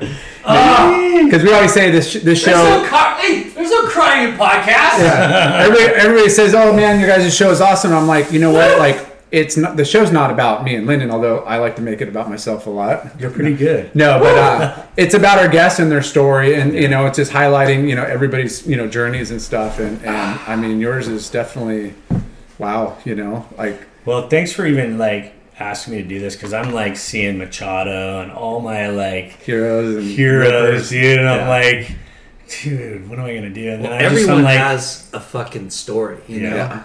And it, it's really interesting when you find out that they do have a story. You know what I mean? And just going back to that question that I asked, it's like it it baffles the mind of where you were at at that point in time. But that was the day that made your life a hundred times better yeah, you know and to to to like really think about it like Yeah. You're washing you you washed not to say no namers or nobodies but you washed or cut people's hair that weren't going to change your life. But here it is on the day of of reckoning for you. Hmm. You're washing you're the first person you walk into hmm. you're washing Matthew Perry's Yeah. hair, and this guy that day puts you into rehab. yeah. just just the tens of thousands of salons and everywhere and the way you moved up to hollywood the girl and Mm. i mean your path is you know it yeah whether you call it fate or destiny or or you know a higher power delivered you to that zone you know Yeah, and but Chris always says he's like, dude, you did it. yeah You did it, and and I and people in recovery were taught that it's it's not us. It's Yeah. it's a power also. But really, I was present enough, and I had the tools at that point to not not do it. Yeah. you know what I mean. I was like, I'm gonna handle my business because Yeah. I am sick of being at the bottom. yeah I need to come up. Well, you you you had talent as far as um, styling and Yeah. cutting hair. You had a knack for it. You had a flair for it, right? Oh yeah, And then you also had the personality to go along with it. You had the gift of gab, like you Yeah. said. You you know that you can get along with people. You're a chameleon, and these these celebrities, you know, it's just like everybody else. You know, they they they want to. They, they would rather deal with somebody or work with somebody that they feel comfortable with, Absolutely. and and like do good job, absolutely. right? Yeah, I'm you the want to look, last. you want to look good but it's yeah it's kind Yeah, of an like- intimate like bond you know to, to have somebody Yeah. style you you know Like- it's tricky to. It's Yeah. tricky. Like it's a tricky sitch. Like you need to know how to read the room, and I'm still learning. And I've lost people over the years because I'm also a big personality, and I'm working with big personalities, and I gotta know when to hold Yeah. it, know when to fold it. Yeah, you know, totally. And uh, and then Yeah, like, like, I'm the pay attention to last person. I'm the last person they see before they go out and sing at the Super Bowl halftime. That's so fucking crazy. dude. I've been to two Yeah. Super Bowls. Yeah, like, let's talk about just some of the, your your clientele. Bruno you know, Mars? who- Yeah, that that was what you're crazy. That was about? another phone call that I got, and they're like, "Yeah, Bruno wants you to go cut his hair," and I was like, "Fucking pinch me." Wait, you know what okay, I mean? So, Yeah. so a phone call. Go back to the salon, and and you know, obviously there's tons of stars. Meg Ryan, Yeah, uh, Chris Cornell, you said, Yeah, everybody was coming in there. As as you're like, you know, digging your heels in this place. Yeah. you know, you're you become a, making a a for regular. yourself. yeah, You know. Meeting all the regulars, Yeah. all the fucking superstars that come going in to there. Party sober and like Yeah. to talk to Tom Hanks and, and Oprah Winfrey. No way. Oh, bro, are you kidding me? My wife does Jennifer Aniston's hair. Okay, we're invited to every She one of our hair too? Christmas parties. Yeah, we went to Cabo for Jen's fortieth. All right, I'm in Cabo with everybody you Look can possibly guy. imagine, dude. Christmas parties and the crackhead working the room, dude, talking to Tom Hanks, Oprah Winfrey. I mean, everybody you can possibly imagine in Hollywood. And I'm like, I think I'm getting better at this after 10 years of like, yeah, I said hi to fucking Borat, you know, and we hit it off. Adam Sandler talking about our man boobs together. Like, dude, we, we like, it's, it's real, So- bro. I'm, I'm tripping. so Yeah. you you how many years did you work with Chris? I was at Chris's for 18 years. Wow. Yeah, long time. I paid my dues there. It was an amazing, beautiful house. Um, you know, I'm grateful for that journey. And then it came a time when I was like, okay, I'm gonna try and open up something in the beach on the west side. So what happened is Venice became way more gentrified, and it was a lot of production people that are moving over there. Can, can Yeah. I can I uh, ask you? Hopefully, it's not too prying. But Yeah. were you making good money? So yeah, I've been working hard to make my money. Yeah. It's not like it's I mean, not cutting- like fuck you money, but Cut- it's like cutting work hard. superstars' hair So would seem like pretty good money. Yeah, so I have an agent who negotiates my deals. The most of the money comes, But the it bigger took you a money. while to get an agent, right? Like, well, I got Chris's agent early on, and I told her I was like, I want to be a celebrity hairstylist, and she looked at me and was like, Okay, great, you know, because a lot of people come to her and say that. Yeah. but she saw that I was actually Service doing it. and doing it. I was doing it, and she didn't book me on jobs. She didn't get me jobs. She just I'd bring the jobs to her, and she would lock down and knew what to charge Sony, Warner Brothers, and that's where the money's come from because these movies that come out pay millions and millions and millions of dollars for a poster that goes on every bus and in every part of LA and the world, New York City. And guess who's doing the hair for this poster? So for me to do poster hair, like that's what's selling the movie is their lead. So that's where the money. Yeah, Seriously, I mean Yeah. that's. I mean, it's funny you say that, but I, I mean, I totally get it. Like, Yeah. I mean, That's- set that's sales, it. the the, the, the, the kinda- star sales, the Yeah. you know Bro. the the face. if he looks like shit and fifty-year-old women don't want to go see Rob Lowe because he's washed up, then it's not as good of a movie sale. that's Yeah. so funny that you you put you just explained to us what makes you money, Mm-hmm.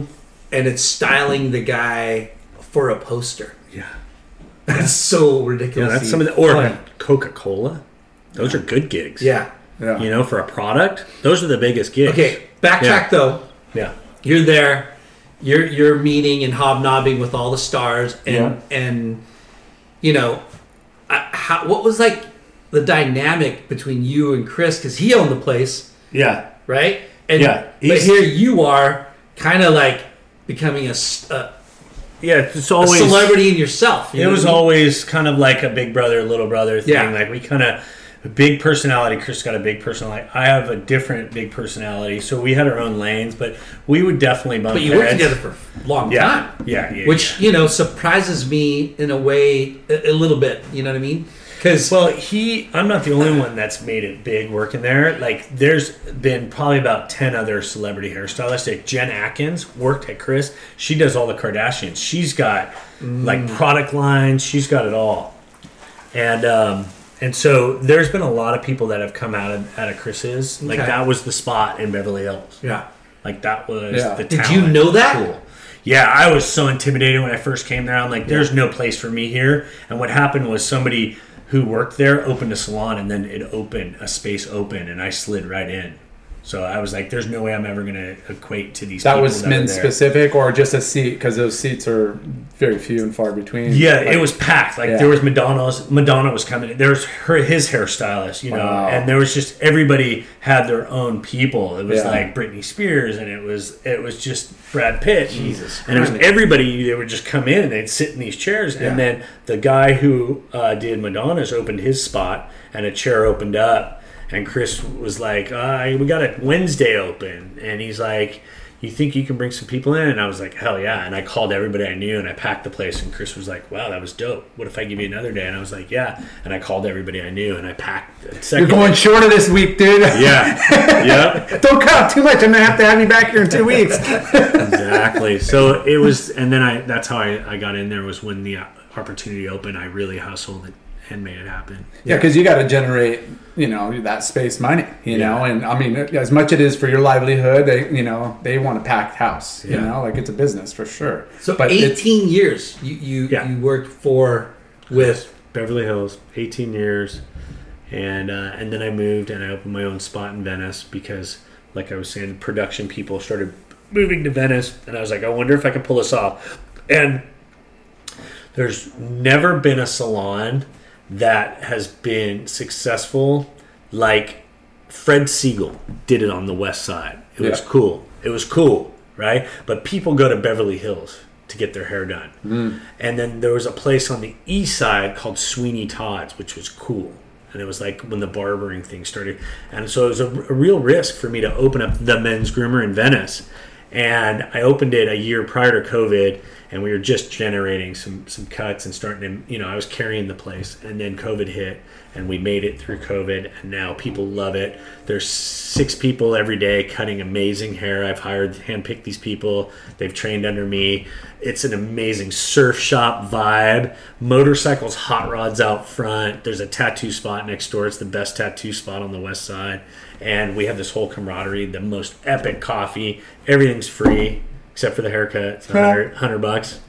so tell, you know, so tell us about your, yeah. the, the men's groomer and how you came up with your label and, and Okay, so I uh, I started thinking that I could do my own products because I was using products that were good and I knew what's good and what wasn't good and uh, and so I, I started looking at how to start that and um, I started working with a chemist and they sent me crap because chemists don't do hair.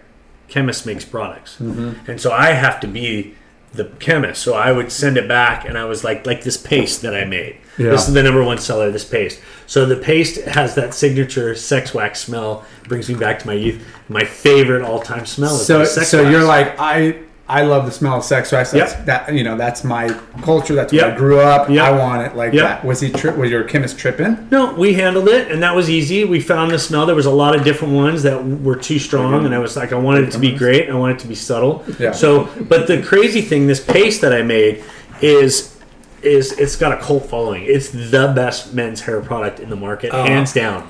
Okay. I don't use a lot of hair product, but I will use that. yeah. So this Junior, is get down here. 13 formulations to make this okay back and forth with the chemist and i was like too sticky and he, he- i was like take make it less sticky and he made it a little less sticky that's for junior that's to at this. slick his hair the pomades to do that like wet barber Yeah. good hair bro Yeah. He's got good hair. yeah He's Got good hair. Look hair, at this surfer kid. hair. so Surfer good hair. It's all, everybody's like, oh, does he highlight it? I'm like, no, it's just sun and saltwater, man. what's your name JJ. JJ, good Yeah. to meet you. Yeah, that's good. He's got a mullet, bro. Yeah. That's epic. the mullet's back right now. Tell Jason thanks. Yep. Thank you. Shampoo Schneidy. conditioner for Since, you. since it's no use for me. AKA Schneidy. JJ. You're stoked, bro. It smells like sex wax. Hey, Just don't eat it. So um, kid's gonna be a good surfer. He Yeah. already is. Yeah, Amazing. he's already got. Yeah. Ship off his uh, uncle's block. So dope. Funny. So yeah, going back to your 13 products. formulations that I was like less sticky. The guy made it barely less sticky. I was like, take all the stick out. Meet me halfway. I was like, cool. Now take half of that and half of that. I'm doing it at home. I'm like 75, 25, and I'm mixing it up to with my hands, clumping. I'm like, that's a little better. And then I I rub it on the mirror, and I'm like, this isn't like the stuff I like. It's got clumps.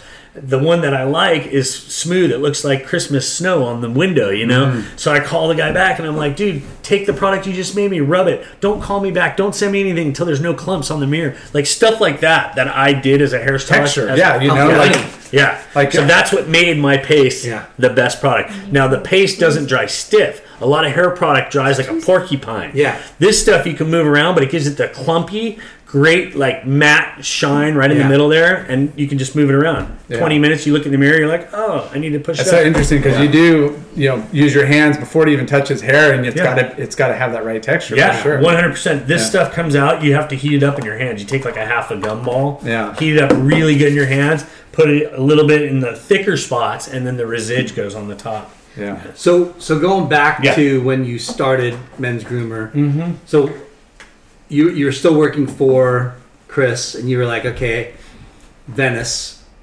Uh, no one's doing it there, right? Yeah, And that's where you want to be on the west side. yeah. And um, did you have the money to do it? Like, So I hit my sister up. She loaned me fifty grand.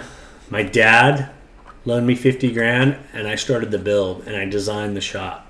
And I love designing. It's all light wood, and it's just it turned out insane. Yeah, Everybody just beautiful. loves it, Yeah. and uh, it's such a good rhythm. There's this huge front desk that's like a That piece monkey of paw. wood is yeah, monkey nuts. paw. It's from Thailand. It's a, a big piece of wood, but it's one big tree, and it's got energy in that piece of wood. It's alive. Oh, it's a centerpiece. Yeah. Center, yeah. And um, it, there's just such good energy. There's cute girls cutting hair, which doesn't hurt. You Yeah, know, yeah. people are flooding in. Really good coffee from a local roaster. It's super fresh. And then we got Dogtown, you know, and that, and the, th- so this is interesting. The products, I realized that I go out on the street, and if you look at my Instagram, the men's groomer, you can scroll through the last five years of me helping people and doing the transformations. And what I found is there's a lot of people in the street that are where I was, that are sick and tired of being sick and tired, Yeah. and they don't have the resources. So what I've Yeah. been doing is I've been part of the proceeds of my products goes to help get a scholarship from different rehabs and sober livings in LA and actually all over the world now we've been we've been getting you know other people to help out. But one thing that I did so Jim Muir lived at the end of my alley and he walked by one day with a terrible haircut and he's like yeah man this haircut. And Jim you got Jim's Red Dog. He's like founder one of the skaters from the Z Boys Oh, yeah. Dogtown Dogtown Red Yeah. Dog. So he has the brand uh, Dogtown, Yep. which nothing says more than Venice and Santa Monica than Dogtown. skateboarding. Yeah. And so I was like, I need to, uh, saw that. I need to get some Dogtown in there. I'm like, dude, that will give us like legitimacy Yeah. in Venice. And he's like, dude, absolutely, bro. But first, I'm like, sit down and let me fix that haircut. so I fixed his haircut, and I've been cutting his hair ever since. We meet in the morning. He lives at the end of my alley. We shoot the shit. I go into the warehouse. I just pick decks and full skates and clothes and everything. And we've been selling stuff. We got the full Dogtown account there. But I go out and I put these events together. In the last five years, I become a camp director. So it was me in a backpack first, and my clippers, cordless clippers, got really good. So I'd go out and I'd find a homeless guy that needed to get sober, and I'd start talking to him about my experience, strength, and hope. And I'd talk to him that it's not too late for him. Yeah. And you know, I'd give him a transformation. I'd show him himself in the mirror, and, and he would remember who he was because a lot of these people on the street are hiding. Yeah. And when you, you, you get them in your chair and you make them feel good on the outside, they start feeling good on the inside. And um, and so what I've been doing is uh, doing these events, and I put it together and I put it up on my Instagram, the Men's Groomer. Tons of hairstylists show up. Tons of clients come with clothes and food. And every event that I've been doing, I've been hitting Jim up, and I said I'd like to buy socks from our foundation. And we've started a foundation. It's called the Men's Groomer Foundation. It's a 501c3. You can see it on the mensgroomer.com. Uh, anything the, the Men's Groomer you search, it'll show everything that I've done. But really these socks he would give me boxes of these dogtown socks and we'd pass them out but we just now did a collab with jim and Yeah. so we got these sick ass dogtown with our the men's groomer palm tree scissor logo on it Logo circle. so sick. thanks bro Yeah. I mean, to, to encompass your life of like surf, beach, and your profession, it's like nailed it. Thank you. I worked it. with a friend, and this took like the same thing, a bunch of formulations to make it feel right. It Yeah. felt amazing, and I was like, "That's it." And people, I knew it, the logo was good when I sticker slapped it on the back of Chris McMillan's G wagon, and he left it. I was like, "Are you kidding me?" The dude left it on the back of his G wagon worthy. dude, hundred fifty thousand dollar G wagon. I slapped a sticker and he left it. So I don't know, but we we have these socks. So now the socks. Anytime you buy a pair of socks, one gets donated to somebody on the street. We go out. We do these Which events is monthly, which is huge for those on the street, like Yeah. socks and personal Undies, care and stuff, and hygiene, hygiene. yeah, and resources for rehab, and that's what I'm really working on for the men's groomers, providing more resources because it's really tough out there. That uh, Medi-Cal, it's really hard to get into rehab if you want to get into rehab with Medi-Cal insurance. So Yeah, I'm I'm all about one person at a time, just like I was with Matthew Perry at that moment. It's all about baby steps. Just focus Just on it now, and one moment, Yeah. one person at a time. that's so cool. I've changed many lives in the last Dude. five years. So you're t- you're talking about how, um, well, we know a little bit more of the inside story than than than we're leading on, but like you were doing this before you got fame, or you're famous, but you're doing the, the cutting with the camera crew. Like you actually were creating a pilot at one point, weren't you, for so like show? Yeah, so I had an idea to go out and do hair ambush was a, is what I was calling it, and I, I, was like, let's go find somebody who who's just worst style ever, just wearing Skechers and like bad hair parted down the middle. And so we went out with a camera crew, and I found this dude on his lunch break, and I cut his hair. And he was like, "You ain't cut my hair." And I had the hot assistant. She's like, "Do you know who this guy cuts? Like, he's really good. Just give him a minute." So I cut his hair, and he's walking back to all you know, proud, walking back to his job after lunch. So we did a couple of them, but we did a guy at U-Haul on the side of U-Haul, and he was drunk and he was homeless. Yeah. And that stayed with me for two years and then it was weird I, I was thinking late night i was like oh my god like what am i doing? Like i need to go buy clippers in the morning and go cut some homeless people's hair. It just hit me. Yeah, and that's when it started and i called my business partner and i was like dude i'm like i'm going out to hollywood boulevard. I'm like this isn't going to be fun. It's not going to be pretty. You probably are not going to want to go but i need somebody to hold the phone for me. I'm going to go cut some people's hair. And he's like bro i've been with you through all your insanity. Let's Yeah. do it. So my business partner met me and he was tripping out. He was like you can't do that. I'm like i'm doing it I just pull a chair right from the restaurant, put it on the sidewalk, and the owner comes out. You know, you know, you gotta do that. And I'm like, dude, five minutes. Cop pulls up. I'm like, five minutes. Yeah. And and that was it. I just bootstrapped on Hollywood Boulevard and started doing these these cuts for people and filming the transformations and showing the people around them, treating them differently, Yeah. and showing the energy of the person's change. And it was just it's just been cool. And and the shit just calls me, dude. Like right now, I'm like, I gotta go. I gotta go do some more. Yeah. You know, because every time I do it, it just feels there's nothing that feels better. I always say when I serve and I surf, to surf and serve leaves me feeling the best at night. Yeah. yeah, You know what I mean? After that session, Feel- three session, bro, you're hungry, you're cozy, you're yeah. worked out. Spent your your, your Yeah, brain, body, soul Yeah. is like you know just You're Same- fulfilled. fulfilled. Yeah. Fulfilled, and you can sleep like a log. That's it. And we always talk about how do, how do we, you know, create a lifestyle where that's our life. Is this yeah, less Yeah. work, more play, yeah, that's what I'm. more surf? No, we, we we love it. But I mean, the fact that you're, you know, not just, you know, transforming people, you know, like you're helping, you know, people off the street or giving them a chance, you Mm, know, like because you know, there's a lot of bar- bad haircuts out there, you know, and to go, Yeah. you know, make somebody feel good is is great and all, but to Yeah. help those that are less fortunate or really down and out is like. That's huge. It's huge, definitely. Yeah, and even if it's one, two, three, four, you know, In my lifetime, yeah. I dude, mean, it's it's just cycles down. It's somebody's grand, great grandpa that probably wouldn't. There's kids wouldn't be there. They're great grandkids, you know. Yeah. and what's you know most of these you know I, obviously you have conversations with a lot of these um, people you're cutting on the street and and what's been their like you know their story like on some of them like just lost a job a divorce alcohol you know i'm sure there's a mixed bag of everything you know Yeah, for sure. Everybody's got a story. so nuts Yeah. well i mean i don't know what, what i mean Covered it i'm just covering like yeah i'm looking at your little list here and We've covered a good amount, and homeless the comeback giving back the you know the men's Foundation. groomer products the, the the foundation what what Travel. board are you riding, bro? Right now, I'm riding a stamps board. It's a five. I think it's five eight.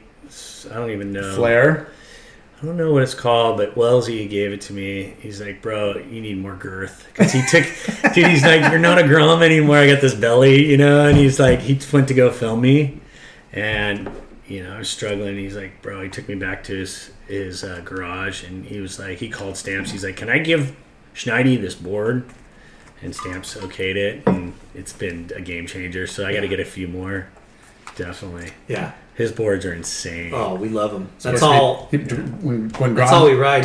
Yeah, I need to get another one. yeah when Grom walked in he's Yeah. like did, did stamps did stamps get back to you because like you were waiting on a couple boards yeah Yeah. um That's hilarious. But yeah, so I mean, so right now you you you still got you know celebrities. You're doing some traveling with some of your mm-hmm. high end clients. Just got back from a month in Georgia with Rob Lowe. a month. Month living at the St. Regis. I was like, pinch me, dude. Room service. Are you kidding me? So- I was away from the fam. That was tough, but it was just enough time. Did a movie. It was a Netflix movie with And- Rob was the lead. So all day between sets and, and wardrobe changes, you're in there like hands on all day. Yeah, pretty much. Gnarly. I mean, people are like, "You- "What do you snip a little bit every day?" I'm like, "No, bro.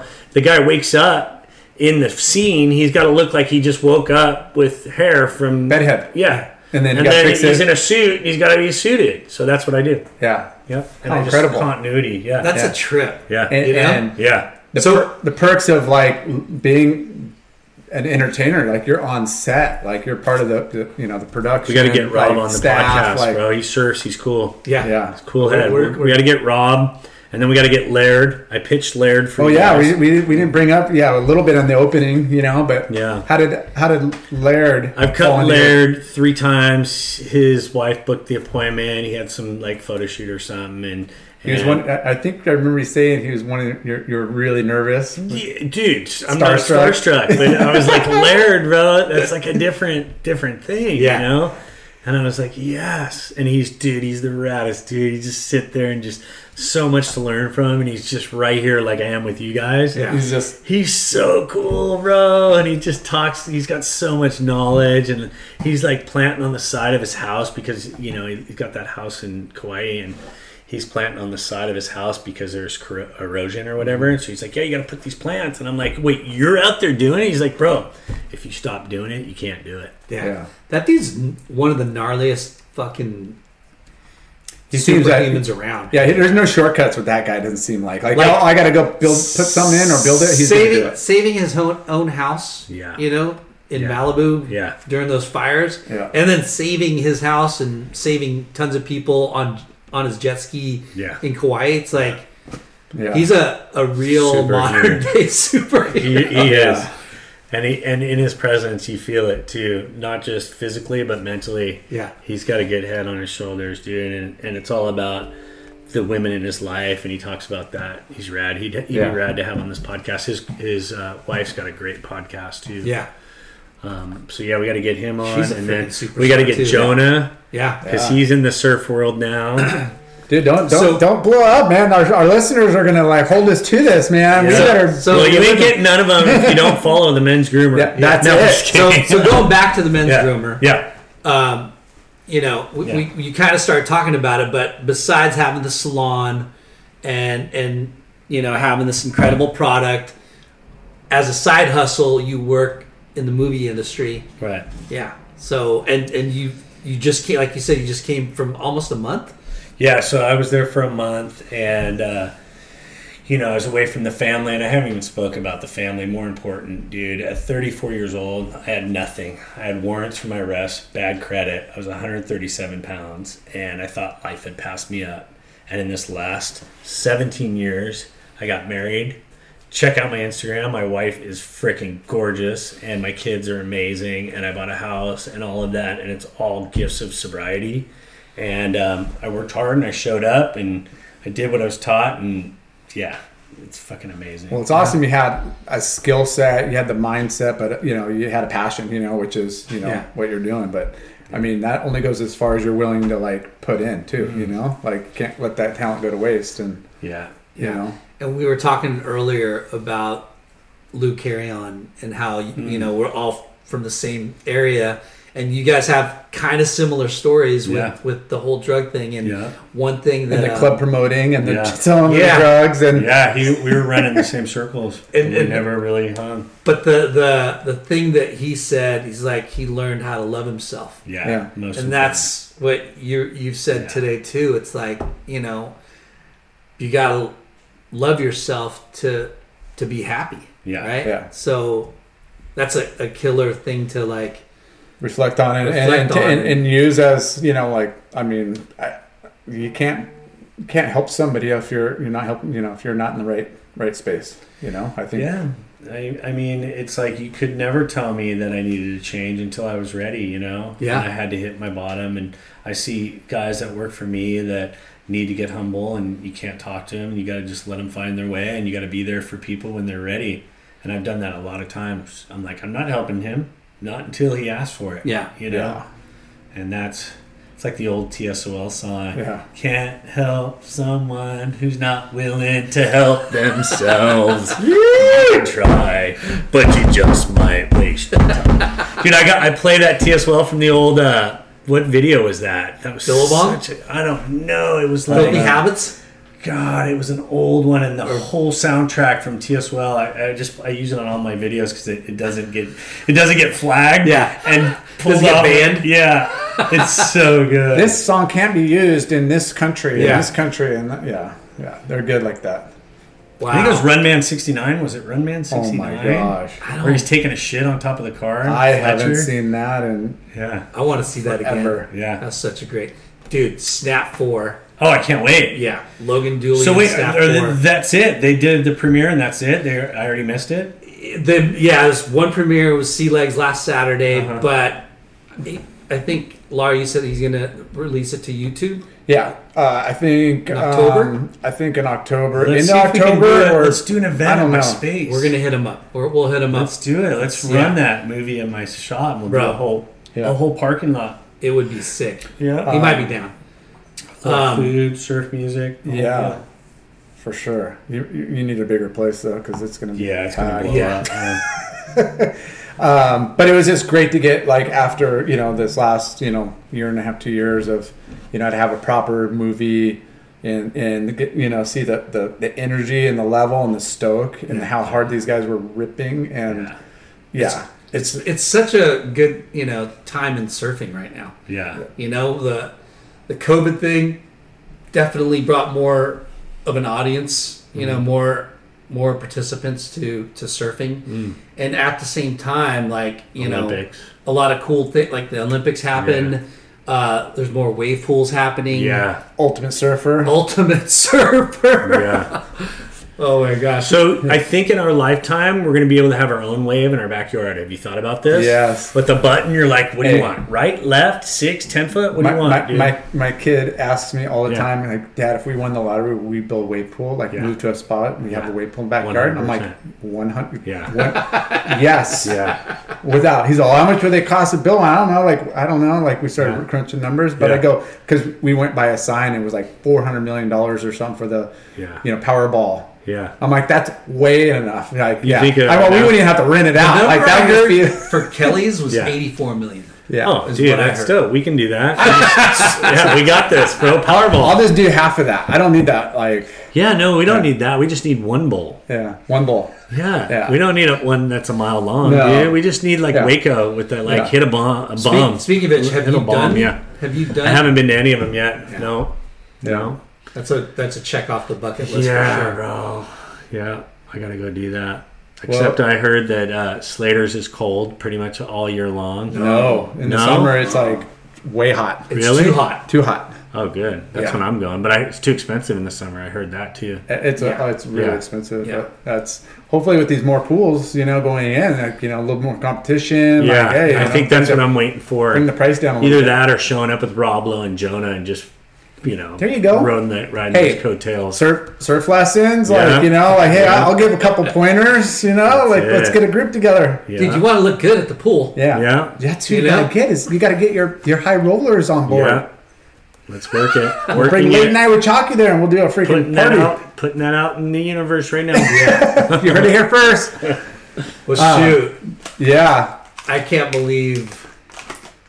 you're still here. We did it. Yeah, Yeah, We did it. just just going over it again, man. I, Mm. You you started sat on the pier, Huntington Beach Pier, saw some dude in a body glove wetsuit, Mm. and said, "That's what I'm gonna do. I'm gonna surf." Yeah. And That's all I did. and And then I did drugs. I was gonna say, And then I got jumped, sober. Jumped in the VW van Yeah. at, at 16 years old and was got shot at, Smoke crack. smoke crack, and you smoked crack until you were like 34 years old. Yeah. And but before that, you were cutting your friend's hair in high Yeah. school, being the the on trend. Um, what do you call it? Early adopter, Yeah, Mm-hmm. setting trends in, in your local. Five dollar haircuts for yeah. for a half a dime bag in Yeah, Hawaiian see, Gardens. I wasn't even making that an hour at Huntington Surf and Sport. My Yeah. minimum wage was below that. You're like you can whip out a couple of haircuts in an hour and you're done for the day. I was the only one making money Yeah, yeah, you were. at 13. Yeah. One of my friends. I had I had the hustle early. I was like, dude, this is how I'm gonna get a dime bag. Yeah, This Hey, is how I'm getting a pack of smokes. and, and and you're you're never going to run out of if you could if you No. could execute and, and deliver and make people look good. Like you're never going to run out of. There's enough hair for You went. You well, went before to it's gone. you oh. went to a, a hair college or whatever you want Yeah. to call it Yeah. for six years, but Yeah. never graduated. Yeah. took me. It was a year program. Took five years. Oh my Years. Yeah. And then found yourself throwing a party in Palm Springs and met people from San Diego that moved you to San Diego that got you connected to the Mexican cartel. Surf, surfing Windansea. South Mission Jetty. Almost, almost died doing a drug deal in Boston. Yeah. Almost Dude, died. used- Almost died. Almost died. Check almost this died. out. Five hundred dollars worth of crack one night. My heart was gonna explode. Took a hit. I hit nine one. I had my finger on one, and took the hit. That's how bad You're like this might be the last. that was. It. Well, I was like, because I couldn't stop. What I, I don't get it. I don't understand the And only an addict knows the feeling. yeah. Yeah, It's like surfers. Only surfer knows the feeling. yeah. So so at 34 you finally hit rock bottom Yeah. and this other Addict. addict but he had his shit together. He was he was Already sober. Gave you a chance. He paid for your fucking rehab Mhm. and you never looked back. No. And Look where you are now. happily married 17 years Mm-hmm. to beautiful kids. Mm. You're crushing it with the men's groomer. You got collabs You're- with Dogtown and Yeah. giving out a pair for every pair spot. Not not to be Future cheesy, you but you're guys. you're celebrity hairstylist slash whatever. Yeah. So sick. And dude, and you're paying it forward. It's for And JJ. Here's for the girl. Dude, girl. he's you're gonna be in so service. pumped. Yeah. You know, of service. Yeah. Yeah. And the two most rewarding things for you is surfing and of service. Yeah. Surf and serve. Surf and surf. I'm and gonna go get that tattoo tonight. Wow. Surf and serve. Yeah, it's good. and we're both fucking bolt tattoos, Oh, yeah. Right in baby. the same spot. You guys are funny. Well, thank you for sharing your surf stories. Thank you for sharing your life and my opening up. story. I mean, a lot of this is obviously brings back probably a lot of, you know, crazy memories. But again, that's He I mean, doesn't. He doesn't regret, it all. No, no, for Yeah. sure. And, and and for those listening that you know maybe have gone down, you know, like we're all about, you know, inspiring and positive, you know, vibes. Yeah. And yours is, you know, obviously you went through hell and back, you know, and and where you're at right now is helping others, man. It's awesome. Yeah, and that reminds me real quick. If anybody is struggling, or you know anybody that's struggling from drugs and alcohol, feel free to de- uh, direct message me, and I'll get back to you. Yes, The men's these- groomer, the men's groomer, direct message me. Thank it's not you. too late. You can do it. I Yeah. did it, and millions of people have done it before me and after me. Yeah, we here. You heard it here first, peeps. Thank you. late, you. Late night with Coochie. Yeah, Just kidding. Some chick was like, "What's your hat say?" Late night Coochie. I was like, "Oh yeah, that too." Thank you, Jason Schneidy Schneidman, the Yes. men's groomer. look him up. Thank you. The whistle. There it is. WaveKey was created by Brad Gerlach to help improve your surfing. WaveKey is a land-based systematic surf training method. For all surfers, for all levels. Check out wavekey.com. That's W A V E K I.com. Wax. The wax that's found under all of the best surfers on the planet. You mean late night Always under my feet. and chalky How do you think I pull those big airs? and layback Lars? And those laybacks. Wait, whoa, whoa, whoa, we're not doing the 90s again, are we? I don't do those anymore. Fu Wax, the best wax in the game. Fuax. Southwest Grill. Healthy Mexican food featuring local organic ingredients. They also have great salads, vegetarian and gluten free options. Wow. Yep, Don't they also cater and make party packs? they do. They have all your needs for all your events. Nice. Visit calientesouthwest.com. or go to the restaurant in Costa Mesa off of 17th Street. Caliente Southwest. Thanks for tuning in. We hope you enjoyed the show. Please give us a five star rating and spread the word. Special thanks to our good friends James Williams for our awesome artwork and Justin Reynolds for the amazing music.